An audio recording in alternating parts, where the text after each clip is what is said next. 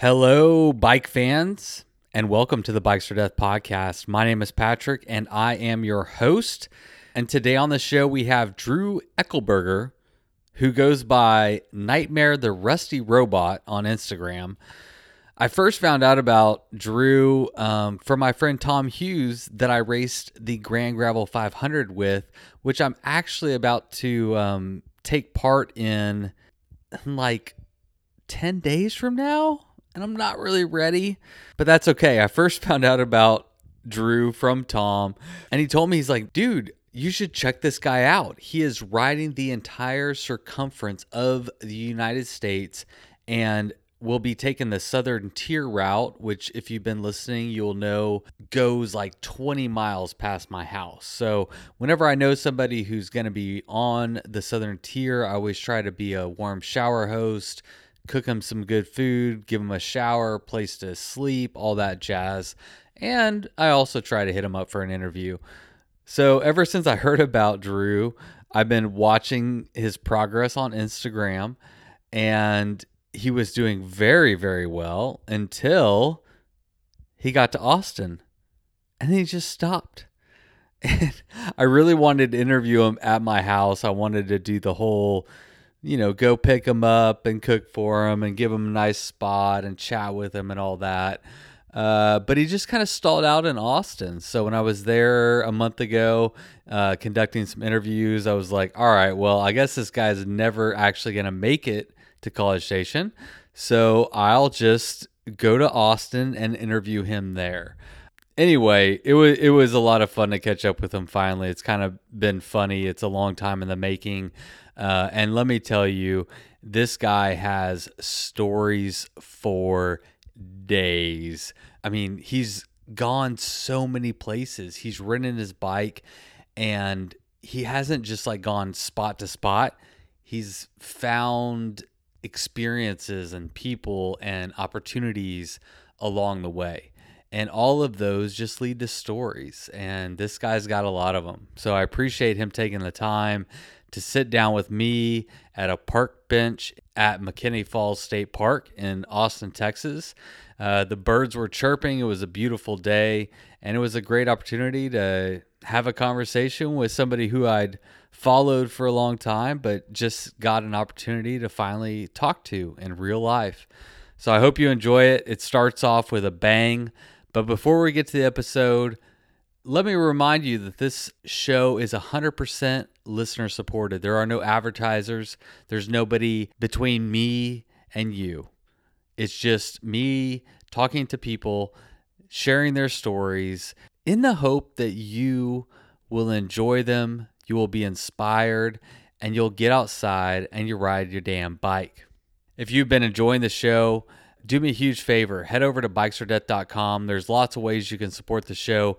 The main one is Patreon, and I've just released a new Patreon only podcast called Shifting Gears.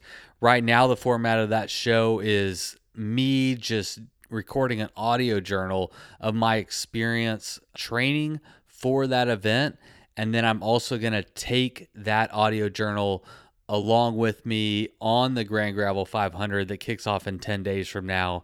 And just going to be sharing what I'm going through. Uh, I, I don't know. I'm just going to be talking to the microphone about uh, whatever the hell I'm thinking, whatever is happening, whatever does happen, uh, where I sleep, why I make the decisions I do. Um, it should be a good time if you're interested in that and you think you might uh, get something out of it. Uh, it's available on Patreon right now. There's already three episodes out. I'm about to release the fourth. You can access it for only a dollar a month. Please do me a huge favor. Head over to Bikes or Death, support the show on Patreon, send a donation on PayPal, enter the raffle for the Vanner Death Drive or buy some merch. Support the show, rep it, let your friends know what's up. No matter how you choose to support the show, it is greatly appreciated. And lastly, as always, if you could do me a huge favor, head over to iTunes, review the show, and don't forget, five stars is the best. I appreciate it so much. I'm looking forward to this episode, and I hope you are too. So let's quit the shit and get right to it. You load up your bike, you ride away from home. You could be with your friends or you could be alone. You ride for a day or maybe more. You just love being in the great outdoors. Everything you need is strapped to your bars, including that new pillow you got from Santa Claus. And then you think, oh shit, to yourself. You left that super lightweight tent on the living room shelf. Bikes. For death.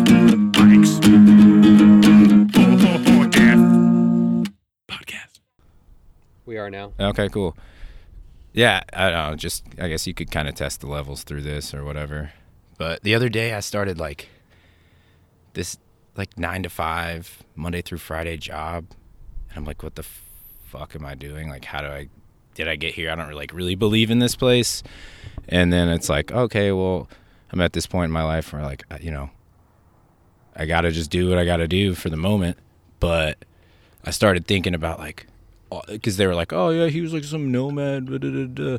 So I li- thinking about all these different places I'd slept and like listing them off. Like, I was gonna write a list of like most random places I ever slept. Oh yeah, I saw that on Instagram. And I started putting it together. And then as I was reading it to myself, I'm like falling asleep.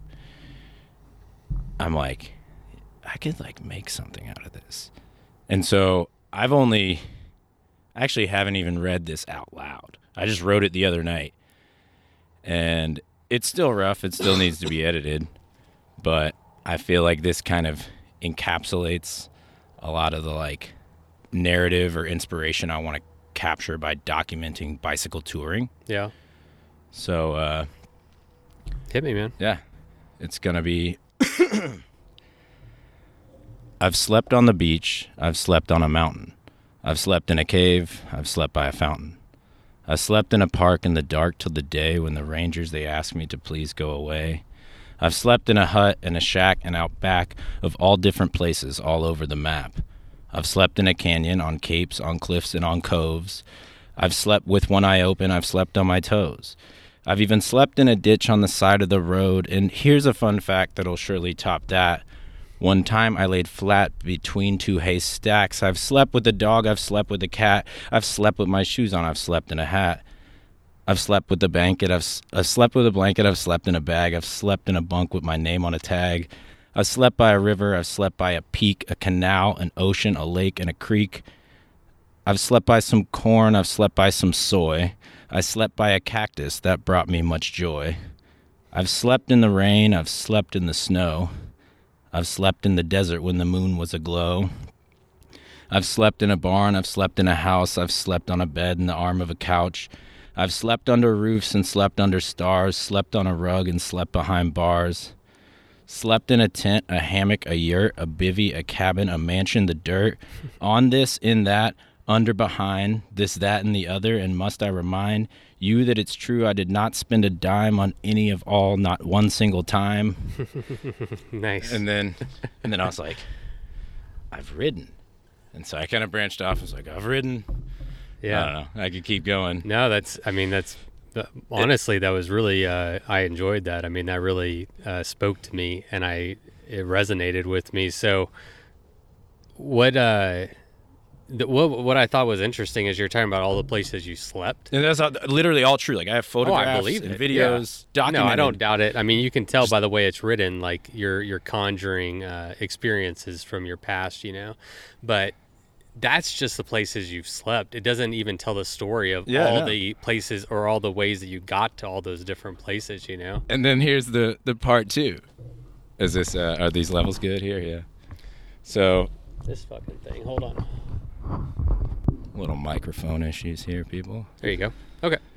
Uh, and then I, I want to go into like all the things that I've eaten and all the people that I've met. Or like I didn't really necessarily say like the places that I've been, just the places that I slept.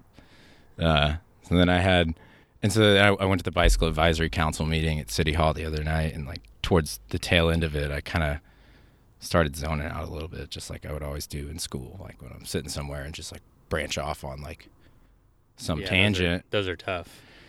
and uh, this is what I what came out of it is uh, I've ridden through tunnels, I've ridden on bridges, I've ridden on causeways, I've ridden on ridges. I've ridden in hailstorms, I've ridden through ditches, I've ridden so hard sweat salt seeped through my breeches. I've ridden across plains through prairies and passes. I've ridden through hot tar that smelled of molasses. I've ridden on concrete, dirt, sand, and gravel, asphalt and blacktop with sores on my saddle. I've ridden on sidewalks, on trails, and on streets, through cities, counties, states, and countries, small towns and townships, and wide open spaces, major metropolises, and great big urban places. I've ridden in snow, I've ridden in rain. I've ridden with a squeaky, annoying dry chain. I've ridden while bonking on slow leaking tires, while cars were honking while changing my wires or cables or brake pads that snapped or burnt out. While smoking a spliff with sunflower seeds in my mouth, I've ridden when it's sad, I ride when I'm happy. Ride when I'm clean or when my hair is nappy. Doesn't matter the place, the time, or condition. It's not an obsession or some type of addiction. My bike is my therapist and my prescription. My transport, my workout, my place to escape. I feel I can fly as my wheels they rotate on the ground beneath me wherever I go. One day I will show you when I have my own show, just all the places my bike it will go. There are few limits preventing its motion. Those who disagree, their minds are not open. And that's that's all that I have at the moment. Dude, that's so and I need to cut it down and like no, know. yeah, I mean, there's a lot of good stuff in there. All right, ladies and gentlemen, and that is Drew. that's a that's a hell of an introduction, my friend. Yeah, no, I'm, I'm a little over the top all the I, time. I no, I mean honestly, like there's some really good shit in there. Uh, I want to one a couple things stood out to me. One, I noticed you spent the night in jail. Well, you know what's funny?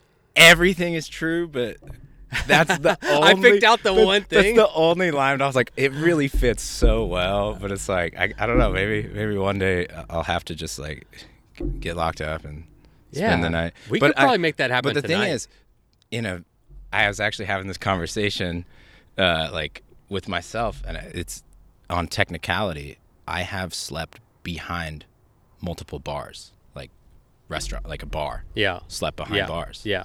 So I, I, It's I'll give it to you. on I'll give it to Yeah. you. No, I mean, you know, I- you're, I- I you're the said it. artist, so you get that liberty to. you know, that's what the song is. sure, sure. All right. So the other one that stood out to me and uh, was like how your bike is everything. It's your therapist. It's your doctor. It's your transportation. That's dude. That is it. That's And- like hitting the nail on the head right there. I like. I mean, the bicycle, in my opinion, is is the greatest invention of all time. You know, like I don't remember. not who, gonna argue who, with you. Who, who said it, but it's. I want to say it was like Ernest Hemingway or something. It's like a, the bicycle is a is a peculiar uh, object. Its its passenger is also its motor. Ah, yeah. and you know like in, for me like like my bike is a spaceship my bike is an extension of my personality me and my bike like we are one like the big Lebowski, the royal we like in in my writing i'll refer to we like speaking as me and my bike as one sure. unit Yeah, we've talked about this before on the show. I mean, you you become almost in a relationship with your Oh, yeah. bike, and it, it represents a, an extension of like your personality, your style, the type of riding you like to do. 100%. You know, and and all that other stuff about just like the mental health aspect of it, Absolutely. and the physical health, and uh, I mean all the the environmental benefits of riding a bicycle. So, yeah, good stuff and i mean you know i need i need it for my sanity like for sure. just Most now of us that do this, I living in the believe, city, are a little bit crazy and Oh. do it because we're just keeping the devils at bay. absolutely I mean, I got. I mean, speaking about being in jail, uh, I've. I think I've mentioned this before, but like, I've been in jail a few times for for drug use, like growing Okay. up, and at the age of 21 is whenever I kind of. Well, I didn't kind of, but I, I was in jail and I was like, fuck this. I'm ready Mm-hmm. Sure. to, I'm ready to like actually do something with my life totally and I moved and just started over.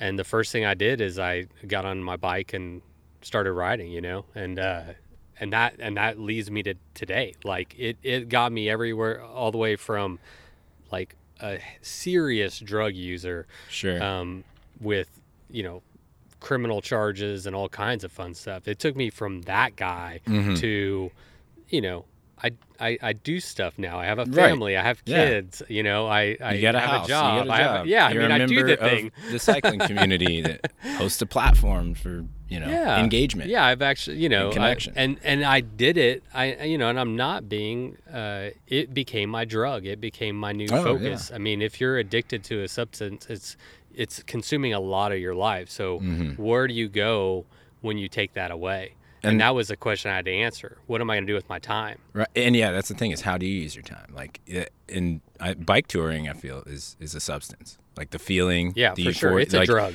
The it is it is a drug, one hundred percent. Like you can't replicate going somewhere you've never been before and meeting people you've never met before and just like being open and being in the moment and, and having that experience. Like the thrill of like going into like riding into the sunset and knowing you don't have to turn around and come back home and you don't necessarily know where you're going to eat or where you're going to sleep or where you're going to end up. And it's like if my legs and my body feel good I could I can keep going and ride as long as I want. Right. or if I want to cut it short um just talking to some locals outside of a gas station and somebody offers me a place to crash for the night I'm totally taking them up on that So let's actually circle back and give yourself a little bit of a proper introduction Okay, to yeah, yeah.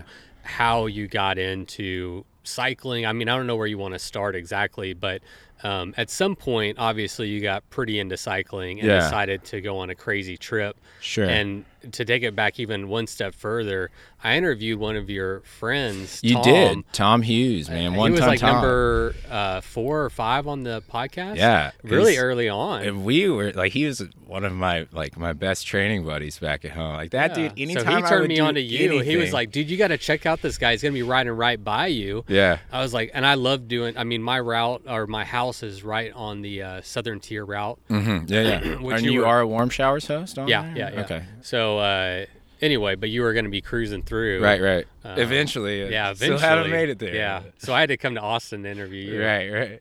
So yeah, man, Um, tell give us a little background so on that. I mean, like bikes, bikes have always been a part of my life. You know, as a kid growing up, but it was you know department store bikes, Huffies and Schwinn's and Mongoose, and I never really considered myself like a cyclist. You know, it was just like you you rode your bike places to school, to work, that type of stuff, just like in the neighborhood. Um, and then you know after high school in college i went to a commuter school so i spent a lot of time going back and forth uh, on, in the car on the highway like 30 minutes each way each day And where's home? uh, louisville kentucky Yeah. and so i went to school at indiana university southeast which is like a small regional branch campus of uh, indiana university just across the ohio river in southern indiana in new albany and uh, I got into mountain biking while I was in college and, you know, got like a rigid frame, like 26 inch Diamondback from like Dick's Sporting Goods. And, uh, just would, would ride the local trails in Cherokee Park. And I ended up, you know, breaking my wrist, my elbow, a couple of ribs. I was always injuring myself on the mountain bike. And, you know, it was always in some various state of disrepair. And I'd kind of like fallen From from clumsiness or from from clumsiness, from being a bad mechanic, from not doing preventative maintenance, Uh, from yeah. just you know, not really, I guess, respect. I didn't know if you were like going hard. Like oh, I mean, I was trying to go hard. I got into Strava. I was trying to catch those KOMs, yeah. and I was oh, there. got PR on No Net, whatever, Yeah, Cherokee Park. Yeah. And then uh, it was the summer after I had graduated from college, and I I've worked as I worked as a swim instructor and a lifeguard and a swim coach, like all through high school, all through Hmm. college. Like ran a swim academy, did small group private lessons. Uh, is emergency insane. life survival. Yeah, I, I was a sprinter growing up, Oh, like God. swimming. but and then I get into long distance. Well, that's biking, so it's complete, yeah, yeah, complete yeah. opposite ends of the spectrum. But uh, physiologically, like I'm not, you know, I'm five seven. You know, I carry all my weight in my gut. like too. I'm not in any way, shape, or form. It just naturally, physically gifted, like the swimmers were. Yeah. But so yeah, you they can't do it, teach Yeah, whatever. sure. But uh, so th- this this summer, I decided I'm gonna ride my bike to work and bring my lunch from home every day for the whole summer. Okay. And this is summer 2014. Gotcha. And so I take my dad's old 1987 And How far is that? to work. Yeah. It was only like three and a half, four miles maybe Okay. each way. It was just making a good habit of riding your bike Yeah, every and it was like you know, save money, get in shape, save the environment. You know, create a a routine, exercise, Yeah. and for all the kind of the generic commuter cliche reasons. And I ended up restoring my dad's bike and started riding it. And then it was like, oh, man, I'm going to ride 10 miles, or I'm going to ride 15, I'm going to ride 20 miles. Or I'm to go to a different neighborhood. I'm to go to a different town, just like, just go explore, just go get lost. Yeah. And I started kind of getting addicted to it. And a friend of mine uh, was delivering sandwiches for Jimmy John's downtown and was like, hey, man, we need riders if you want to pick up some extra miles. And so I end up start doing that. Um, and I was, I was like filming and documenting like my travels and the places I was going, and it come up like with this, you know, I was like, I don't know what I want to do with my life. Like, my ex had moved cross country to San Francisco, taking this job. Like, all my friends were like, you know, going to masters or PhD programs or getting married or having kids and buying houses, and I'm like, I, I still had no clue, like what I what I really wanted to do. Like I wanted Yeah. to be a researcher. I studied psychology. I studied journalism. You know, I wanted to write, and then like I kind of got like just burnt out on the rigor and the structure, and it's like you know I just really want to like ride my bike and go swimming. It's like I want to just ride my bike to all the coolest swimming holes in America and film it and document it, and then like have my own travel show, like pedals and pools, spinning and swimming Really? And yeah, it would be thought like- this through. curated content where we would highlight the best destination routes from like say like a major urban area through some small wide open spaces public lands small towns to hit these like quarries or cenotes or you know little coves or whatever and stop and take a break and go swim or camp and then kind of highlight different plant animal species historically significant culturally iconic Yeah. things that happen I like that. network, plug local businesses, talk about, you know, indigenous culture, anything that's kind of swept under the rug, like the niche, the niche little corner hole in the walls of like regional subcultures that maybe nobody's ever heard of, and then like interact with these artist communities and kind of have give them a platform to tell their story, and almost in like kind of a gonzo journalistic style way. Uh, like Hunter Dude, S. you've thought this through, man. Yeah, so Hunter S. Thompson went to is from Louisville, Kentucky. We went to the same high school. We Oh. Yeah. wrote on the same school newspaper. So some of the kind of like, you know, documentation throughout the bike tour as I've been going, um, you know, is kind of an accumulation for a larger, like novel, just the story, like you know, one hopeless romantic, never-ending bike tour, randomly stumbling into these places and meeting these people and then having these small world full circle overlapping connections.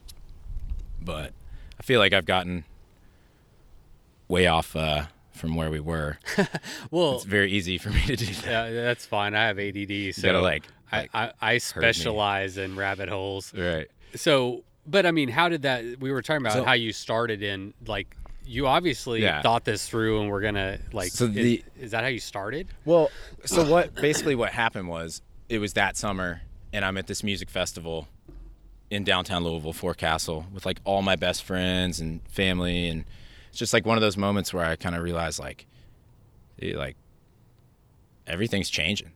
Like it's not always going to be like this. Like what am like what am i going to do? Like what do i really want to do in life? Like how like why would i like wait? Like i should just do it now. And i had this idea and i was like i'm going to ride my bike across the country. I'm going to write a book about it. And i'm going to use that to like build a brand and then pitch this concept. Hmm. and i had told And how old were you then? i was 23 at the time Yeah. that sounds right. Yeah, I was 23 at the time. This was 2014. And so then that like completely changed my life. Like I wanted to do it on my dad's old 87 French road racing bike and everyone was like, "Nah, dude, don't do that." and uh, so I, I I- I got, you know, I got the second job as the bike messenger and I'm teaching, coaching, uh, and just working like two jobs, six days a week, and also blowing glass on the side, selling jewelry to galleries, pipes to head shops, and Yeah, doing hustling. custom work and You're a hustler. you know, all types of stuff. And uh, I just I saved up a bunch of money, and then that that following summer, uh, I was gonna leave on this trip where I was. My plan was to like go to Mount Rushmore, and then go all the way to Canada, and go all the way down to Mexico, and then go down to Key West, and then all the way back up, and like just basically circumnavigate like the perimeter of the country. And at the time, I was rapping uh, in this funk band with all like my childhood best friends, and we'd kind of slowly been growing more and more. Uh, the producer, like the kind of head guy, uh, Dr. Dundiff, had collaborated with all these other musicians in town, and had lobbied or like kind of like e- just basically had everyone to call in the radio station and email and start a little hashtag campaign to get more like local hip hop representation at this festival because you know you have like OutKast and these huge acts, but there's no there's no local rappers, not even Yeah. one on the bill. So he's like, look, I've I've worked with all these people. I I have a band, teach the band to play all their songs, and then one by one I'll like slowly introduce each one, and it'll be like a big like Louisville hip hop expose. And I remember when we were in the crowd that that previous year, I when I had that thought, that like moment of epiphany, I was like, this is what I really want to do with my life. That really like in in that moment completely changed the entire course of my life. The hip hop or the cycling? The, the like when I d- decided to ride my bike across the country. Yeah, okay. I'm standing next to my best friend Roman, and I tell him, I was like, I'm gonna ride my bike across the country. And he looks me square in the eye and said, Next year, we are gonna be on that stage. And is literally like weeks before I planned to depart for this huge trip in the summer of 2015. Okay. I'd gone, I got the camping gear, all this used, you know, like last model, year model, and my friends worked at the camping store and they got bought it with their discount and pieced together borrowed stuff. I did finally go out and get a good bike from On Your Left Cycles, a 2015 double butted chromoly steel Kona Sutra, and they got a bike fit, had it outfit with all the Ortlieb bags, and really tried to like do it right. Like if I'm going to invest in it, like yeah. go go through and you know really make it happen. And Roman hits me up, dude. We got, we got the gig. So I'm like, oh, fuck, man. Like I've been planning all this shit, but it's like I, I don't want to miss out on that opportunity as well. Yeah. Like when else am I going to have the chance to do this? You know, Right. like, and Yeah, you could wait a year and go cycle. a but I, later. I had like I was so ready. I was were- so hyped. You know, like I'm not gonna argue with you. and Go ride your damn so- bike. So what I ended up doing was instead of doing that big West Coast trip, I just was like, I'm gonna ride to Niagara Falls.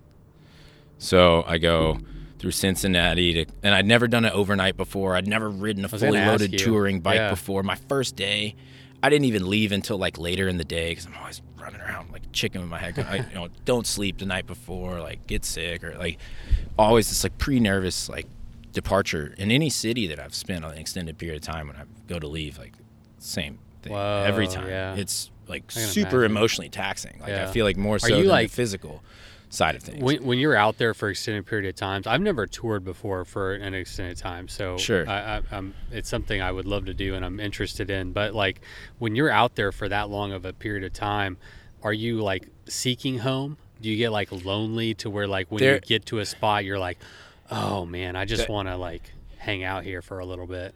that that has definitely happened. Like the first tour, I think it was it was 46 days. Is like average of like 75 miles a day That's solid. for like six and a half weeks.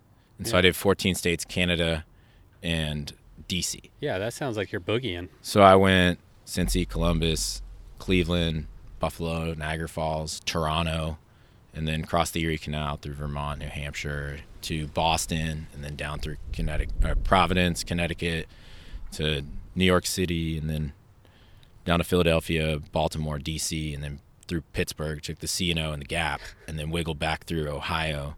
And I, you know, I promised uh, my ex I'd make it home for her 25th birthday. I got home like 25 minutes before she turned 25.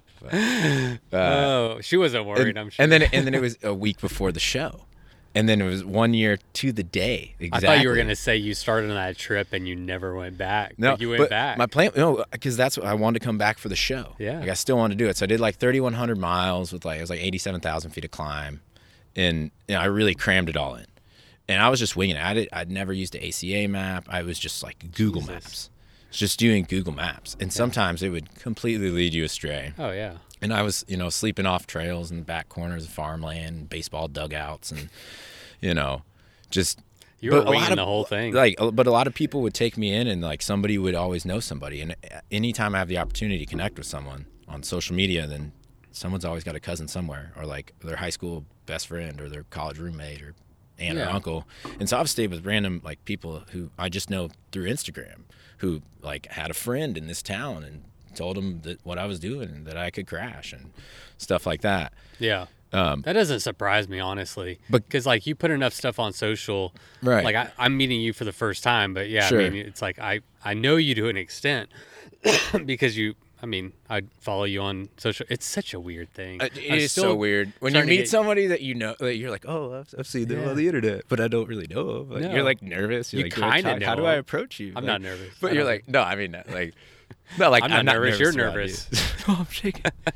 uh, but yeah, it, it is. It is a weird day and age. Yeah. Like especially How you're with that- 29, right? almost. Yeah, I'm 28. Yeah. I'm 29 Dude, I'm- in, in about I'm, a month. I'm 39 and Okay. about to be 40 in like a couple of weeks. Uh, and I, so I didn't get the internet, the internet, Yeah. until I was 15, and a cell phone until I was like 20 or something. yeah, yeah. I had a pager, man. I had a fucking pager. So yeah, my point is, it's just weird. Totally. It's, it's cool though. It is actually cool because you can almost vet people a little bit. It's like dating. You know, it's like, would I want to hang out with that guy Yeah. or that girl? You know, it's like, I don't know. No, Sure. I mean you're camping here tonight. I feel like it's gonna go fine. Yeah, yeah. Oh, speaking So of you camping, I got a I got a story to tell you real quick. Oh, then- dude, absolutely. and then we'll segue back. But I, I meant to bring this up at the beginning.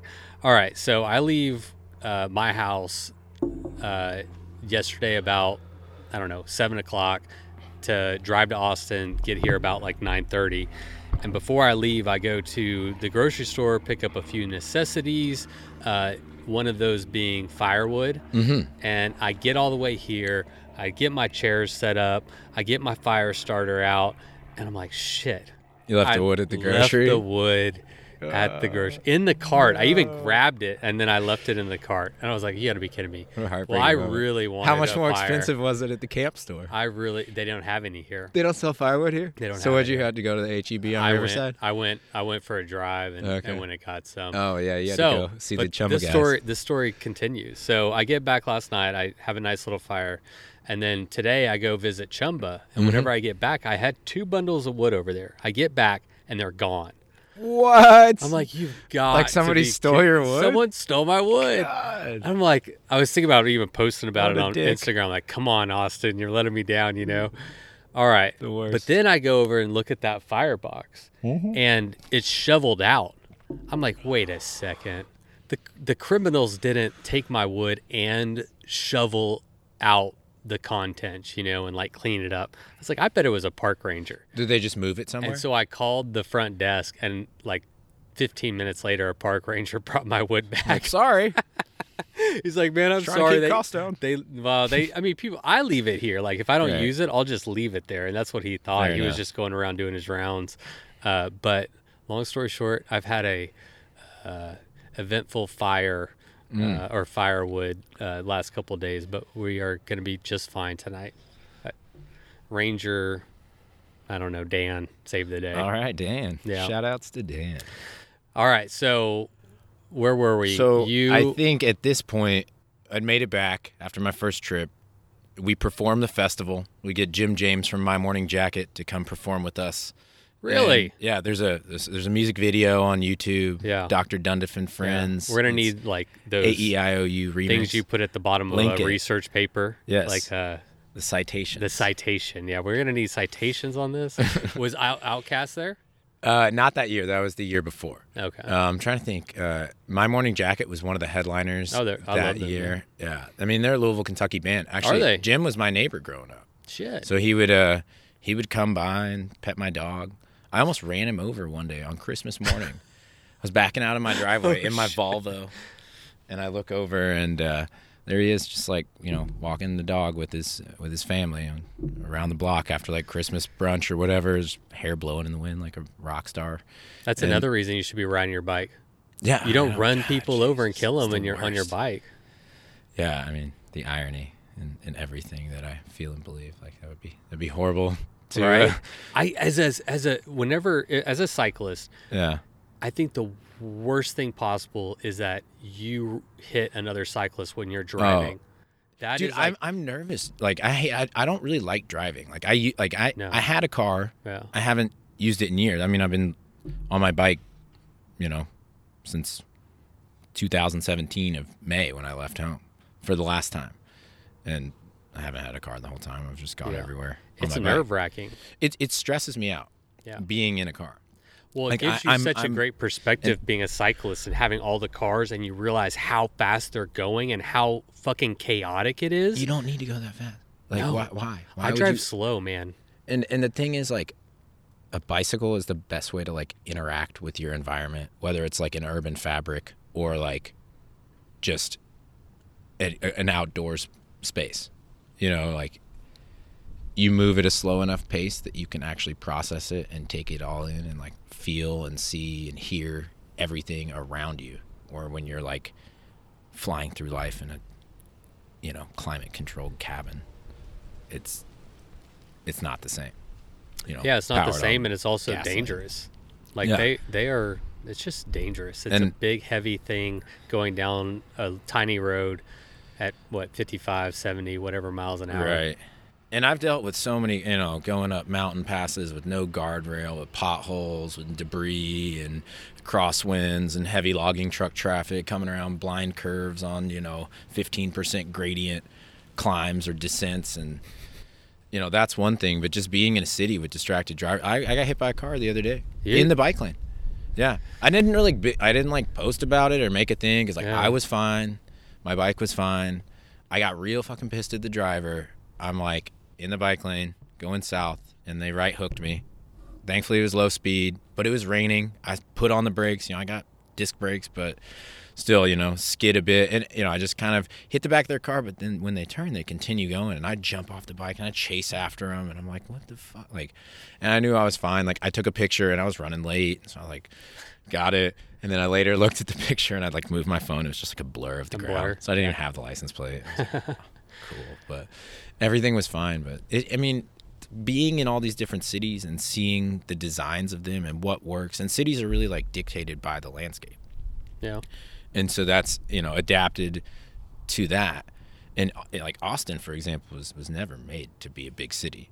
Like its original master plan has sprawled so beyond it, and they're Yeah. doing all of these things to allow more motor vehicle traffic They're doing a double decker highway. It's- oh, right I see it. underground. and it's all private too. That's the thing is they're going to be all toll roads. Oh. Yeah, so it's it, and because like the state of Texas crazy, isn't though, for isn't like it? private Isn't contractors. come- crazy? It's a very Texas ideology. And though. have you heard of uh, well Elon Musk in L.A. He's doing underground ta- tunnels. Well, I mean, somebody has to. if, if they're not going to, like, we're so far behind with our public transit. And the more I've like, I don't know. I'm my my girlfriend's a she's an architect. She's an urban designer. So mm. she's going to school at she's doing her master's at University of Texas. And I've always been into that kind of like functionality of like how the infrastructure works in that side of things and like signage and then like I mean even just like the media like when somebody dies on a bike hmm. like it's an accident or it's a crash or like they're not like distracted driver kills innocent cyclist leaves behind family Yeah. you know and it's I always had a, it's I had a a, friend tragedy but uh, that was killed about a year ago in February and uh, locally, you know, and uh, I got involved obviously, and Mm-hmm. there was some press and some meetings, and there was a lot of social media and all this kind of stuff, and that's the thing that really shocked me was how little people just care about cyclists. you got to change the dialogue we like i don't know it's it, it frustrates me like it, it it angers me like because to be honest like that's one of my biggest fears is like For I, sure. I one day will be a ghost bike i Yeah. don't you know i don't want my mom to have to go visit my ghost bike God, dude, no. so and i want to be able to like explore uh, you know see the world through the lens of bicycle travel Right. and feel safe and feel comfortable and enjoy myself and not let fear prevent me from doing something. I love that, but that's not reality right now. And that's the thing. That's why I'm like, I started going to these bicycle advisory council meetings just to see like what's actually happening. Like, how does this work behind Right. the scenes? Who approves this or writes this policy that will allow you to redesign this dangerous, high like mortality intersection or something like that? Or like, I mean, honestly, like a dream job for me would be working for like the Adventure Cycling Association or Rails to Trails Conservancy as like an advocacy person who would go out into local communities where cross country bicycle networks pass through hmm. and engage with say the churches, the firehouses, the community centers, the diner or whatever, the motel or whatever it is, and even people just to get like a bikes on road or be like you know be aware like cyclists uh, some signage or some type of awareness to bring you know like a sense of comfort that when you come in somewhere you know that you're welcome and it, it's not that like you have some big old truck it's like who the fuck is this what are they doing in my t-? and like Yeah. want to run you off the road Shoulders would be nice. Yeah shoulders are Sh- great Shoulders, I mean, just on but like, shoulders also disappear sometimes Well, that's what I'm saying. Is non-disappearing shoulders would be nice. And there are things that could be done, like as far as like on a cheaper scale. You know, maybe it won't provide as much Well, protection. the but biggest just- one is distracted driving. Uh, oh, like for me? that's number one. Oh, I have a question. I have a question. Sure. I had this idea for an app like ten years ago. Yeah. I might as well just throw it out there because I'm never going to do anything with it. But Somebody's wha- listening to this. That'll Somebody- millions of dollars to bring it to life. Okay, yeah, give me millions of dollars if you hear this. Give Patrick all the money. Okay, so uh, but the idea is like I don't understand why there isn't a function on your phone Mm-hmm. that once you start going, Prevents you from using it. uh, yeah, it just locks it. Like why? I feel like there's so that many feel like- deaths. oh, It's illegal. It's fucking stupid, and it's it's everywhere. It's grandma. Yeah. It's grandpa. It's the You mean the on their mom, phone while the they're dad, driving? While they're driving on their phone. Your Uber I mean, driver. Huh? Your Uber driver, like whoever. Yes. I have. There's a car commercial out right now that really irks me. Like, basically, the commercial premise is that like everybody's on their phone nowadays. we know that you're texting and driving. Oh, we don't care. We'll build a car that'll stop for you, so you can continue doing that. Like instead of like Like a making it be like don't do this this is dangerous this is statistically proven to be more dangerous than drunk Yeah. driving or sleep deprived driving or whatever and they're like it's just it's it's, literally the sick, commercial is a bunch of people on their phones while they're driving and like almost hitting pedestrians and the car stopping ha ha ha. That's like- so funny. Dude, I'm like, I, I was just full of anger. It feels like uh, I don't know if you know Rachel Manny. She runs a like, bike law. It's like a it's like a bicycle advocacy Oh, cool. kind of Facebook I'm not familiar with her. community. That um, it's like I totally feel like this is something that she would like get completely outraged with and like write some huge thing and call them out publicly and shame them like you know as I feel like as we should as a society for for shit like that that like condones and allows that ideology to just be like okay because it's it's deadly it's fatal Yeah, it's, dangerous. crazy, man.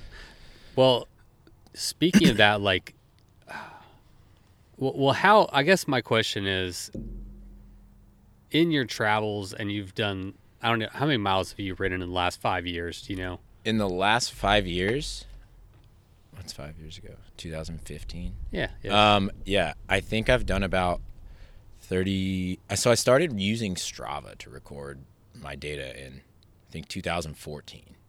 And right now, I think I have like 37,000 something miles on Strava. okay. So I mean, good. so- Thirty-seven thousand miles. So the circumference of the world at the equator is 24,901 miles. So it's like one and a half and a times half, around yeah. the world. Eh, But and fully loaded, like touring, I'd say is somewhere in the like, I've, I've completely lost count, but I'm going to guess it's about half or slightly more than half of that. So what has been your your personal interaction with cars? Obviously, you were just hit like a few days ago. Overall, had- what has been your what what what have you taken away? Like, what have you learned? that you can't trust them.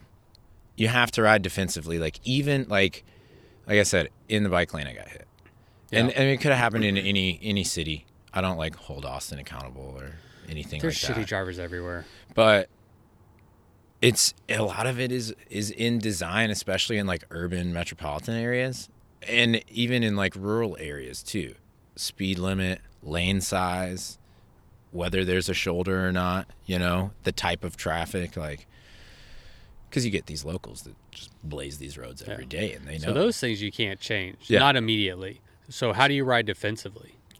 I mean, I oh, I, I actually brought some. I uh, I have a lot of lights. I use uh, NiteRider lights, Yeah. and I usually have like three or four of them on the back, and then reflective material. Um, I buy things that have reflective material. I actually just got like a 48 foot roll of reflective tape and I went like that, yeah. ape shit. And I brought the whole roll and some tape if you want to. You know like, that movie Tron? Your back. Yeah, well, you I look like the guys from Tron, I which isn't a bad thing. like yeah if somebody comes up behind me they will definitely see me like you can't say you didn't see me like Yeah, if, if you hit me and i have like five like i got i have a light on my helmet i clip a light onto the rear middle pocket of my Yeah. cycling jersey usually clip a light on my saddlebag and then i also have one on my non-drive side uh, Seat stay. seat stay that is the one closest to uh, the, Vehicles, the drive the lane it would be past me on the left hand side and when I have uh, my rack and my you know panniers, and then I have one on the, on my rack as well, which, which I would move from my saddlebag. So I have multiple eye levels of light, and I set them at different speeds, and one of them even projects like you know little laser line bike lane Oh, around you got that me. one. Yeah, I know that. Um, you know, How many times have people reported you as a, a UFO? I, I don't know. man. I, I I'm not making least- fun of you. I, I think it's good. I, I really do. And- And, I, I I don't go t I don't go the extent you do, but um and I'll, I'll take the lane too. Like when I believe it's See, safe, and this is this is my ideology. Oh, yeah, specifically for that is I ride just inside where the passenger side tire of a motor vehicle would theoretically be. correct. So that forces that vehicle to get over into the oncoming lane to pass you. They cannot try to bottleneck you if you're riding the white line, if you're riding on the shoulder. If the shoulder is full of debris, if the shoulder has a bunch of broken glass and nails and sharp metal and potholes and rumble strips and Exactly. there's a drop Trash. off or like a, jagged A couch. Barricade, yeah, uh, uh, garbage cans, parked cars, delivery vehicles, UPS, you know, like Right. I'm totally with you. um, then I'm going to be in the lane. And so that way it forces that car to slow down and get over. And sometimes like yeah, they have an option. They either have to hit you Yeah. or get over. instead of trying to squeeze past. And and the other advantage of having them get over is that now the car behind them is seeing the car in front of them get over and it exposes you. So Mm-hmm. yeah. now the car behind them can see you too. yeah. That's what happened to my friend that, that just died. It's the it was the car behind. There was a car in front and I okay, this. And then one car tried to squeeze past or I this is an unofficial story, I should say, but uh, what I heard Mm-hmm. was, and the the guy behind him uh, was just getting over in the in the shoulder to like take a right hand turn, Right. But he couldn't see uh, my friend because the car in front was blocking him. Okay. you know what I'm saying. So Yeah. if you're in the lane, then that car in front has to get around, and now you have visibility. and that's the thing is you you prevent that from happening Right. by riding there and people may say you're an asshole why are you taking the lane it's like i'm taking the lane because i'm scared for my safety and i don't trust you Yeah. and i know that if i do the courteous thing for your convenience Yeah. that could cost me my life Right. and i'm not willing to, willing to risk that i would rather inconvenience you eight seconds statistically a cyclist slows a motorist down an average of eight seconds Yeah.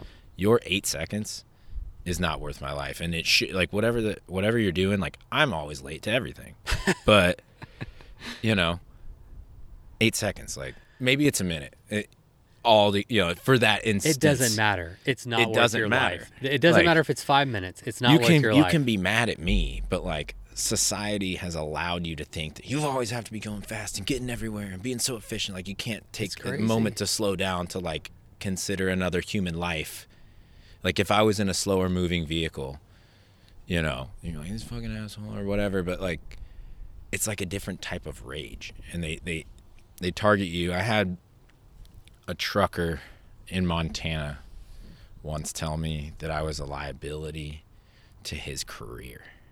Hmm. And I was like, so so he he, sa- he pulled said- over to have this conversation no, no, with no, you. no, no. He, okay, this is, I, I'm, I'll try and remain calm during this part, but Okay. he like what I call a punishment pass. Like, have you ever been coal rolled? Yeah. Oh yeah. Yeah, I'm, I mean, you I live in you live in Texas. Texas, man. I heard you you, were- you were camo, so you're confused. What's Yeah, going on with yeah, that yeah. guy? Why is it- he looks the part, but he's on a bicycle. I don't understand. What should we do, Bubba? Dude, well, we can't was, coal roll him. He might shoot us. I was cracking up at that. you had a shotgun mounted on the back of the Chumba. Yes. on Felina.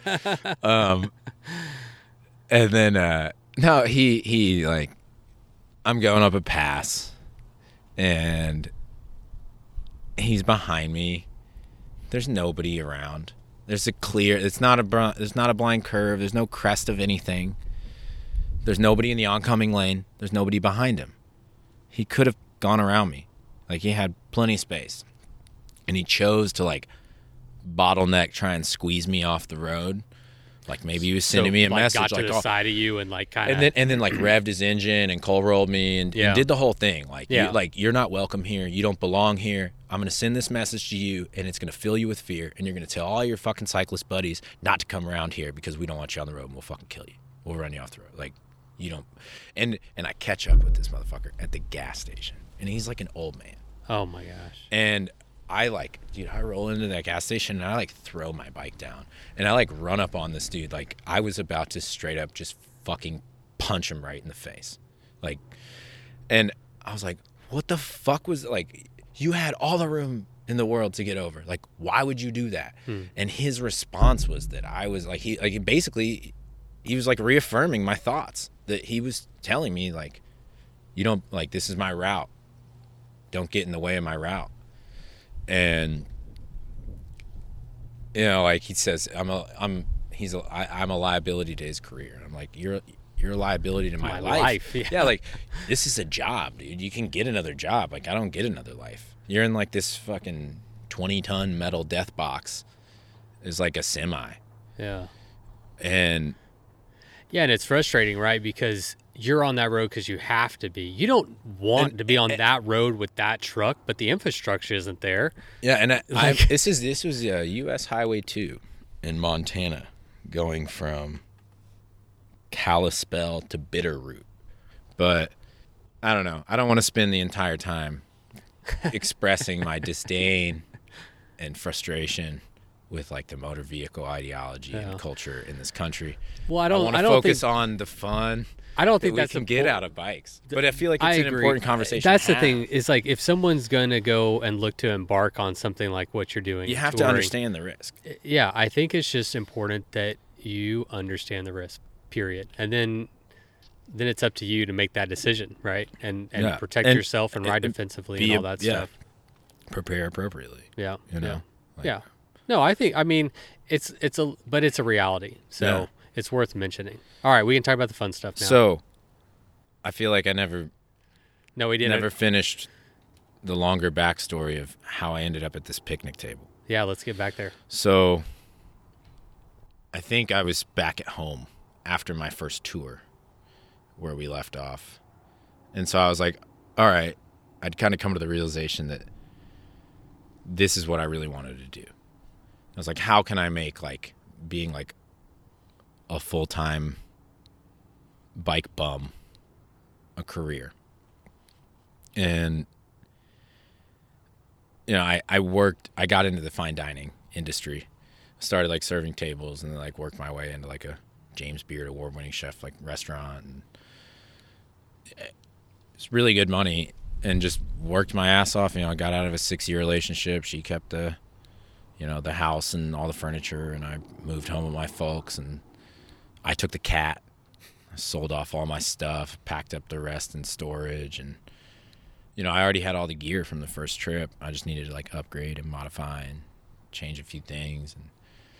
And uh, what ended up happening was I I stayed home for about nine months or so until I was basically ready to launch, and then I rode Indy, Chicago, Milwaukee, Minneapolis, Badlands, Black Hills Forest, Mount Rushmore, Crazy Horse, Devil's Tower, Jackson Hole, Tetons, Yellowstone Glacier, North Cascades, San Juan Islands, Victoria, Vancouver, Bellingham, Seattle, Peninsula, Portland, Salem, Astoria, Oregon Coast, all the lighthouses, Northern California, Redwood Forest, uh, San Francisco, you know, LA, San Diego, Tijuana, Rosarito, Ensenada, Rosarito, Tijuana, San Diego, Phoenix, Grand Canyon, Tucson, Bisbee, Chiricahua Mountains, El Paso, Big Bend, Hill Country, Austin.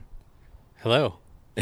And So- at a park bench at McKinney Falls State Park. McKinney Park Falls State Park. having an interview. And I, Perfect. I've been here once, one time before.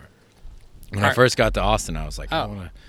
I wanted to do like when I was I got ended up working at the hostel, and wanted to do the like a like a bike tour tour guide type thing for the hostel, but um, you know, people aren't prepared for that type of stuff. and th- this route, like once you're here, it's nice, but to get to McKinney Falls from Austin is like the shittiest part of like long distance bike touring. Not to deter anybody from coming out here. You should come out here. It's it's worth it once you get here. But leaving a entering or leaving a major metropolitan area, like you're always like hyped to get there because you got resources and you have amenities after being out in the woods or in some small town.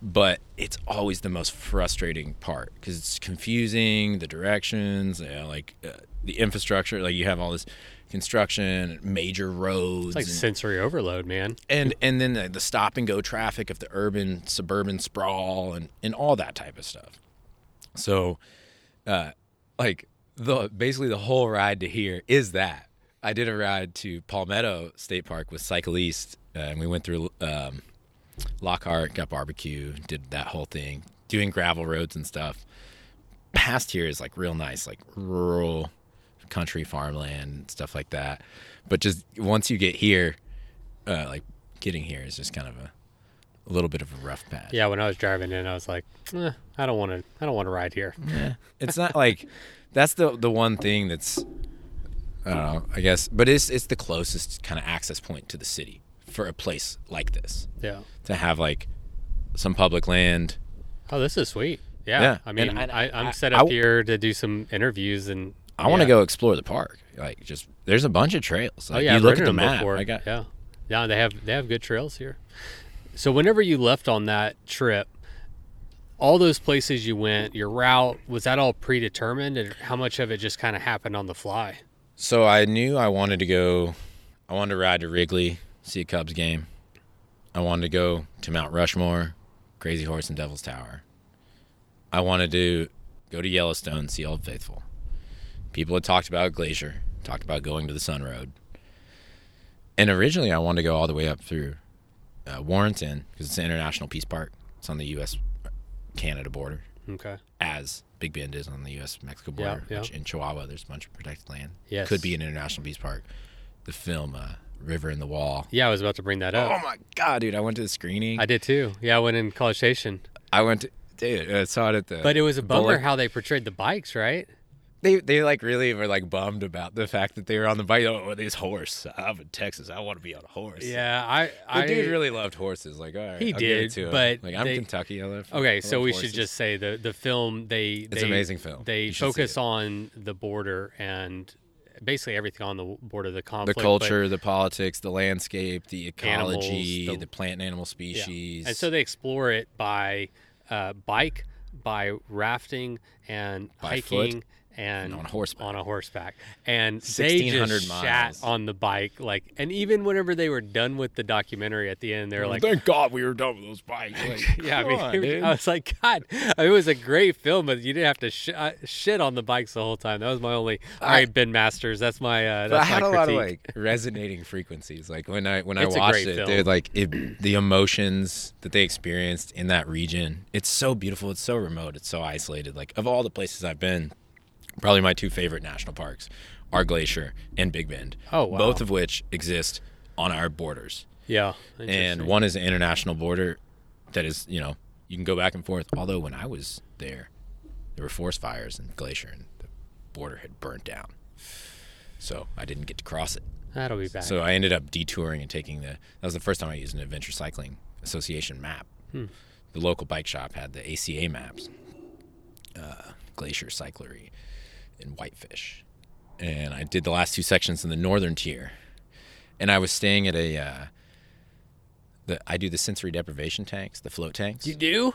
Uh, yeah, there's an article on my website where I talk about like the benefits of it for like mental health as an athlete, as an artist, as a Huh. writer. I know about it just from Joe Rogan. He's he's big It's- on them. So I'm I'm very big on them. yeah, I definitely want to check a- them out. Do they have them here in behind that. Austin?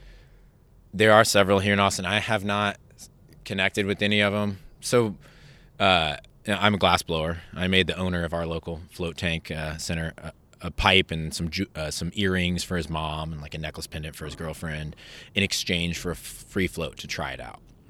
And I really loved it. And then our local cycling club, Riding Fiden, that always ends at this bar, Siden Fidens, uh, was after our weekly Wednesday night ride was there, and he pulls up on his Kona, and I'm on a, and we he's got a Sutra, I've got. I was like, dude, we got the same bike, and I just met him days before, and he was like, no way, like he's like, hey man, if you can like tell some of these guys about like the benefits of floating, send them my way, bring me some business, I'll you know I'll sponsor you, I'll hook you up with some free floats and stuff. Oh, cool. And so through this community online, it's called the Float Collective. It's people that work in in these sensory deprivation tank, you know, flotation therapy spas and stuff like that. And so I posted, "Hey, I'm riding my bike cross country. It's my favorite way of recovery after like, you know, going through a hailstorm over a mountain pass. You know, like What's it like?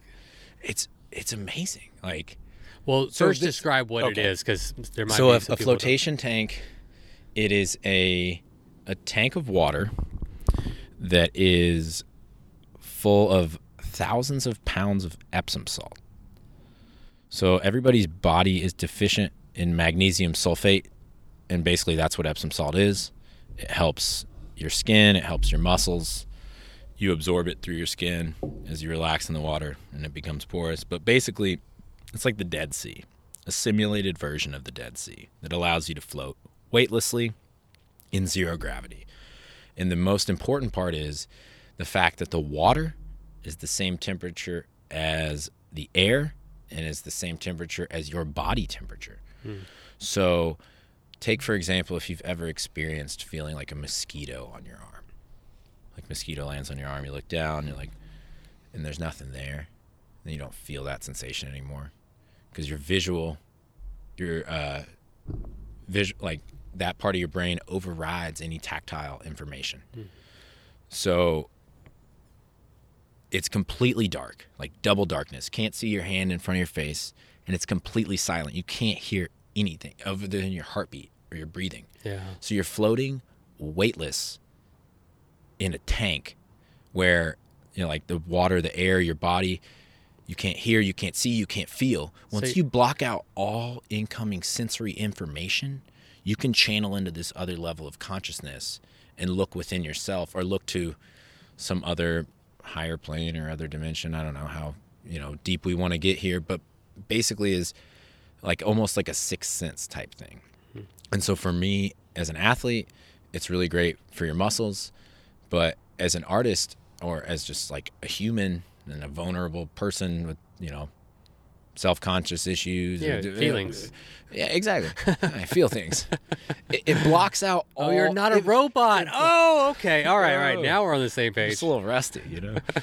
it blocks out all the incoming sensory information and all of those feelings Yeah. in a literal sense that you you can focus on what's really important and I'll, I'll, I'll like use it to like reflect and consolidate my memories of It like what like- has happened and then like plan for the future. Like what do i need to be doing? Like i'll spend some time stretching and stuff and doing all the physical aspects. Yeah. but a lot of it for me is like is mental and you know like microdosing psychedelics and you know also combining that with that is kind of like in a, a not like a release or an escape but just like a pivotal kind of reset for like my priorities in life or my mental health or like Yeah. my my purpose having like a, a sense of meaning Well, it's good to check in with yourself. yeah, and That's then there's no other place. The thing is, actually, um, uh, Rebecca Vader in that one I was listening to, and she talks about like you go through this breathtaking scenery, and you see all this stuff, and after a while, like, even though it's still magical and you know whatever, it, it becomes monotonous, and then you're just left with yourself. Yes. So this place is a place, and I, I in there's there's two articles on my website where I kind of discuss like mental health and like my role of utilizing flotation tanks. Just for pitch that. your, pitch your website real quick. It's uh, I rode here from Kentucky.com. yeah. Okay. So yeah, there's one, the legend of Gustavo, that tells the homeward bound story of how my cat ran away and came back. And then there is a Thrilling and heart wrenching tale. Oh, it is. You will cry Okay. if you don't cry. I'll. I'll. Send not- you- I'm a robot. something. Okay. When did you, uh, or no, how did you afford to do what you're doing? And how have you sustained that? I'm always, so sustaining it has been the hardest part.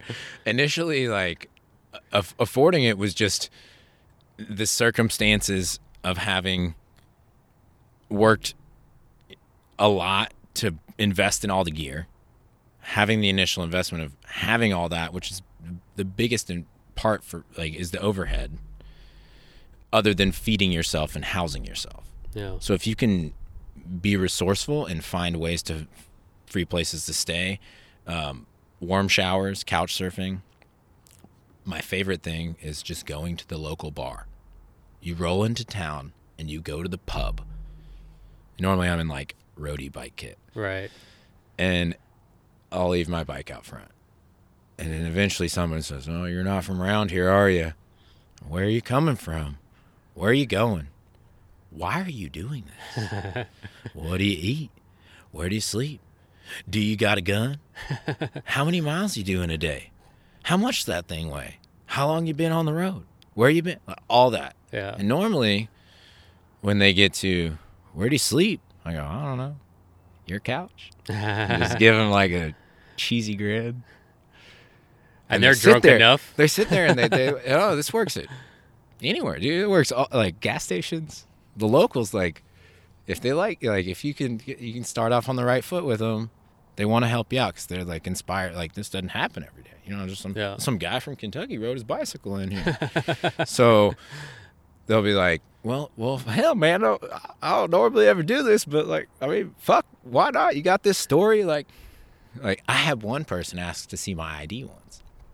No, oh, I just want to make sure you are who you say you are. Take a picture of it. No, they didn't take. It. They're Yeah. just ah. like, like, what's your name? Like, Huh.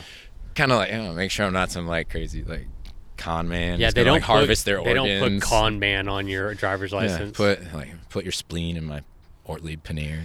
All right, who is the craziest person or whatever that you stayed with? That that's a crazy thing to do. And- Like, and no, and I've stayed with I've stayed with random, total random strangers that I've never met. Yeah. like frequently. and there have been some, you know, some people that just amazing. You go above and beyond. Like here's here's an ounce of weed, you know, or here's like uh you need to do laundry. You want to place, you know, it's normally like those standard things. Like you get, you know, like oh here's somewhere to sleep. Do you need to do laundry? Are you hungry? You want some snacks for the road or something like that, hmm. or you know, charge your electronics, whatever Yeah. that is. take a shower. And and I mean, it's been anybody and everybody. Like from the most blue collar job you could think, you know, like a, a garbage man or something, to like a rocket scientist, and from illegal immigrants to border patrol agents, and everything in between. yeah. And you know, when you're on, you're, you're in someone else's place and they take you in, you don't like sacrifice like some of your, but you kind of like hold your tongue if you don't like necessarily always see eye to eye. Like, hey, you know, you're doing me a favor, and that happened to me like out in Yeah, you can't bite the hand in, in West you. Texas when I was sleeping behind a bar, and uh, it was like a little border patrol agent town, and I started voicing my ideology about immigration and humanitarian politics and leftist ideas, and you know, we didn't see eye to eye. And he's like, "Man, I'm helping you out. I'm doing you this favor. You're upsetting my bar guests." And Oh, yeah, and it, it got kind of got kind of real where he was like, so he was not really so much so. Yeah, no. Well. So, so actually, this is pretty crazy. I left Marathon, Texas, I know where that. caught a wicked tailwind, did 117 miles in like six hours. Oh, nice. And then it took me three days to go 60 miles because that wicked tailwind, a 180 degree about face directly at me. Yeah. And I was just roasted. I got so fixated. I'm like, oh my God, I can do a century in under five hours. Like, never in my life I would have ever imagined that. I'm carrying all this water in the West Texas desert Yeah. on a fully loaded, like, I've got like 120 pounds on my bike. And I'm averaging like 20 miles an hour. And right at like the last, like, it was like the 92 mile mark. The wind changed and the gradients kicked up, and I lost the dream. It, it went away from me, but yeah, you know, I slept behind a community center. I went to this Judge Roy Bean Visitor Center. I don't know if you've ever been there. There's Oh. a cactus museum there. I haven't Really? been there. I know where it is. Judge Roy Bean. I didn't know about this guy. You know, I didn't grow up in Texas, but apparently he's one of those like you know, like we had Daniel Boone, shit like Uh-huh. that, and like kind of historical characters. Uh, he'd serve out kind of not vigilante justice, but his own style of justice at a bar out in West Texas, Perfect. Pecos Inn or something like that. Um, and some kid rolled up on like a, an ATV, and I'm saying like this like seven or eight year old kid on like a, an actual like four wheeler, and he's like, "You look for a place to camp?" Like, they let they let y'all sleep behind a community center. you know, like Were you on the ACA route, so he was used to seeing Uh, other cyclists or something? this. Yeah, this actually what this this was on the southern tier. He's like, oh tier. yeah, we get one at you Yeah. every once in a while. Go- going into Del Rio, in between right. Big Bend and Del Rio. Um, yeah, that was that was a fun. But th- those situations, they they've that like you you just become so used to it. Does it stress you out? Like me thinking about that, it kind of stresses me out a little bit to be somewhat dependent on other people, random places. You never Yeah. really know where you're gonna sleep. And I mean, I'm prepared and equipped to deal with that. Like I've got you know my little stove and my water filter and you know my solar panel and my dynamo wheel and and like Now, Drew, first you don't stuff. you and- don't stealth camp, do you? Oh yeah, absolutely. like you heard all the places I've slept. I know. I was kidding. uh, yeah, and you know, I I try to like pay my dues and pay a part camp fee. You know, I stopped in the office and paid my six dollar cover to get in. Oh, So yeah. I'm sharing a site with with Patrick here. And, uh, okay. But uh, yeah, there've been plenty of places I definitely have, have scooted in and out of. Okay, so And I've had people chase me down. Like, you didn't pay your campsite fee. Then I feel like a dick, but uh oh, you got to pay your campsite fee. dude I, well one of these was like it was actually the night that i crashed that cracked my frame that left me stranded in austin I'm in the hill country i looked down at, for a second i look back up shoulder goes out into a ditch and i didn't have like any time to prepare and it just i went down it and yeah, i picked myself up i dusted myself off i'm like fuck it i'm over it for the day i was going to try and get to this town sleep behind the library and come upon this little private campground. Eh, this place is nice. i go get myself a spot in the back, and then I had like the whole place to myself. There's nobody, and I was like, yeah, fuck it, dude. I'm taking a rest day. I'm just gonna chill here. And they came by and they waved, and I was like, yeah, eventually I'll, I'll come up. I'll pay on the way out. And then some people come in, and I guess maybe because I like hadn't gone through like the formal stuff, but they they said hi. You know, I was like, hey guys. That counts as a They weren't- formal document in Texas. they weren't they weren't like, "Hey, you owe us a campsite fee." They were just kind of like nonchalant about it, and then these people came in to like check into the site, and I they like put them like the whole place is empty, and they like put them at my site, and I was like, "Oh wow, maybe they're being like, hey, you should say something," and I'm just being like a, I a, a total bum about it, and uh, I said something like, "Hey, how, much you guys pay for this site?" They're like, oh, Forty five a night. And I'm like, oh, so you're telling me that this this is ninety dollars for me to sleep in my own tent here? Huh. And it's like, so it wasn't a, a, a state park. It was like No, a, it was like a private private, like where an RV would. yeah. yeah. I- But but I- it, ha- it had like tent camping area. And it was a huge, huge place. Apparently, it's a vacation park. It's on the Guadalupe River, Hmm. or maybe I, f- I think it was the Guadalupe River. It's by the Three Sisters. I don't know if you've ever. Oh, sure. I don't know. Texas is big. notable hill country motorcycle loop apparently, but a lot of cyclists ride it as well. Pretty pretty beautiful stretch road. But yeah, I was like, holy shit! Like ninety dollars. I I was like, I should have just gone up and been like, hey guys, I'm sorry, I didn't, I didn't know it was ninety bucks. Like, I just like skated out of there. It was like, oh. So they stopped chase it. you down? dude, I stopped at the local like diner in town. And he pulled up and was like, "Oh, how did you forget?" And I was like, "Oh my god, dude, I cannot believe this is happening right now. Like, I'm such an asshole." Like, and then, uh, and it was like it was like a buffet diner, so I'm just loading up this plate. So I just been eating like You ramen and potatoes and, and you were just dumping it in. No, no, no, on a plate. Like I'm I was, kidding, I was, I'm was eating, yeah. And he came in and he was kind of like, and then I went to like give him some money, and he's like, "Hey man, don't worry about it." Uh, And I was like, "Really?" He's like, "You're all right." and, and then and then I felt like even worse. So I was like, asked the lady, I was like, "Yo, you know Wayne?" Uh-huh. She's like, "What's he normally get for dinner?" So you come here often? He's like, "Yeah, a couple nights a week." So you bought him dinner. Yeah, like I bought him a dinner. Yeah, I was like, so when he comes back, I was like, oh, you remember that? Remember that guy trying to skip out? It's like I like exp- I don't know. I hear you. I hear you. You know, I'm not hooking up like is- I'm not hooking up generators. You know, like they did have a shower. I took a shower once. I'm not judging you, You know, man. I plugged my phone in. No one is ju- no one's even going to listen to this. No one's judging. So tell us about the marbles. Okay. Where did the marbles come in? Well, maybe you should tell us what I don't even know what exactly you're doing with the marbles, but you're like hiding them all over. So yeah, I'm a, I'm a glass blower. I'm a lamp worker, a flame worker. I work in borosilicate glass. Um, I got into it in high school working Moretti on like a MAPP gas torch, and now I'm running like oxygen propane. And uh, I started making jewelry and decorative stuff, Christmas tree ornaments, you know, rear view mirror decorations, light catchers, fan pull fobs, drawer knobs, and then like functional items, and then jewelry, necklaces, earrings, rings, pendants, that kind of stuff, beads.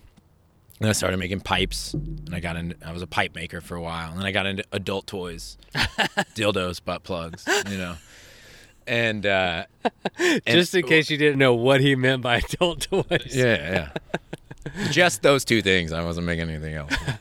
I'll need to talk to you later, sir. Yeah, there we go.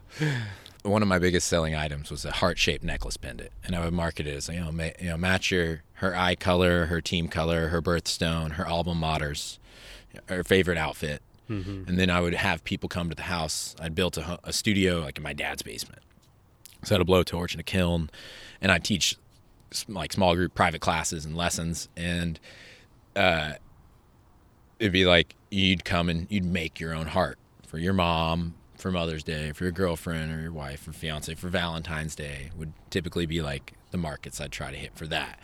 And in the process, what I'd do is I'd take rods of glass in the blowtorch, I'd mix them and twist them together into kind of some abstract swirly pattern, rotating at different speeds, holding the glass at different angles, using different types of heat from the torch to shape it into like a spherical shape.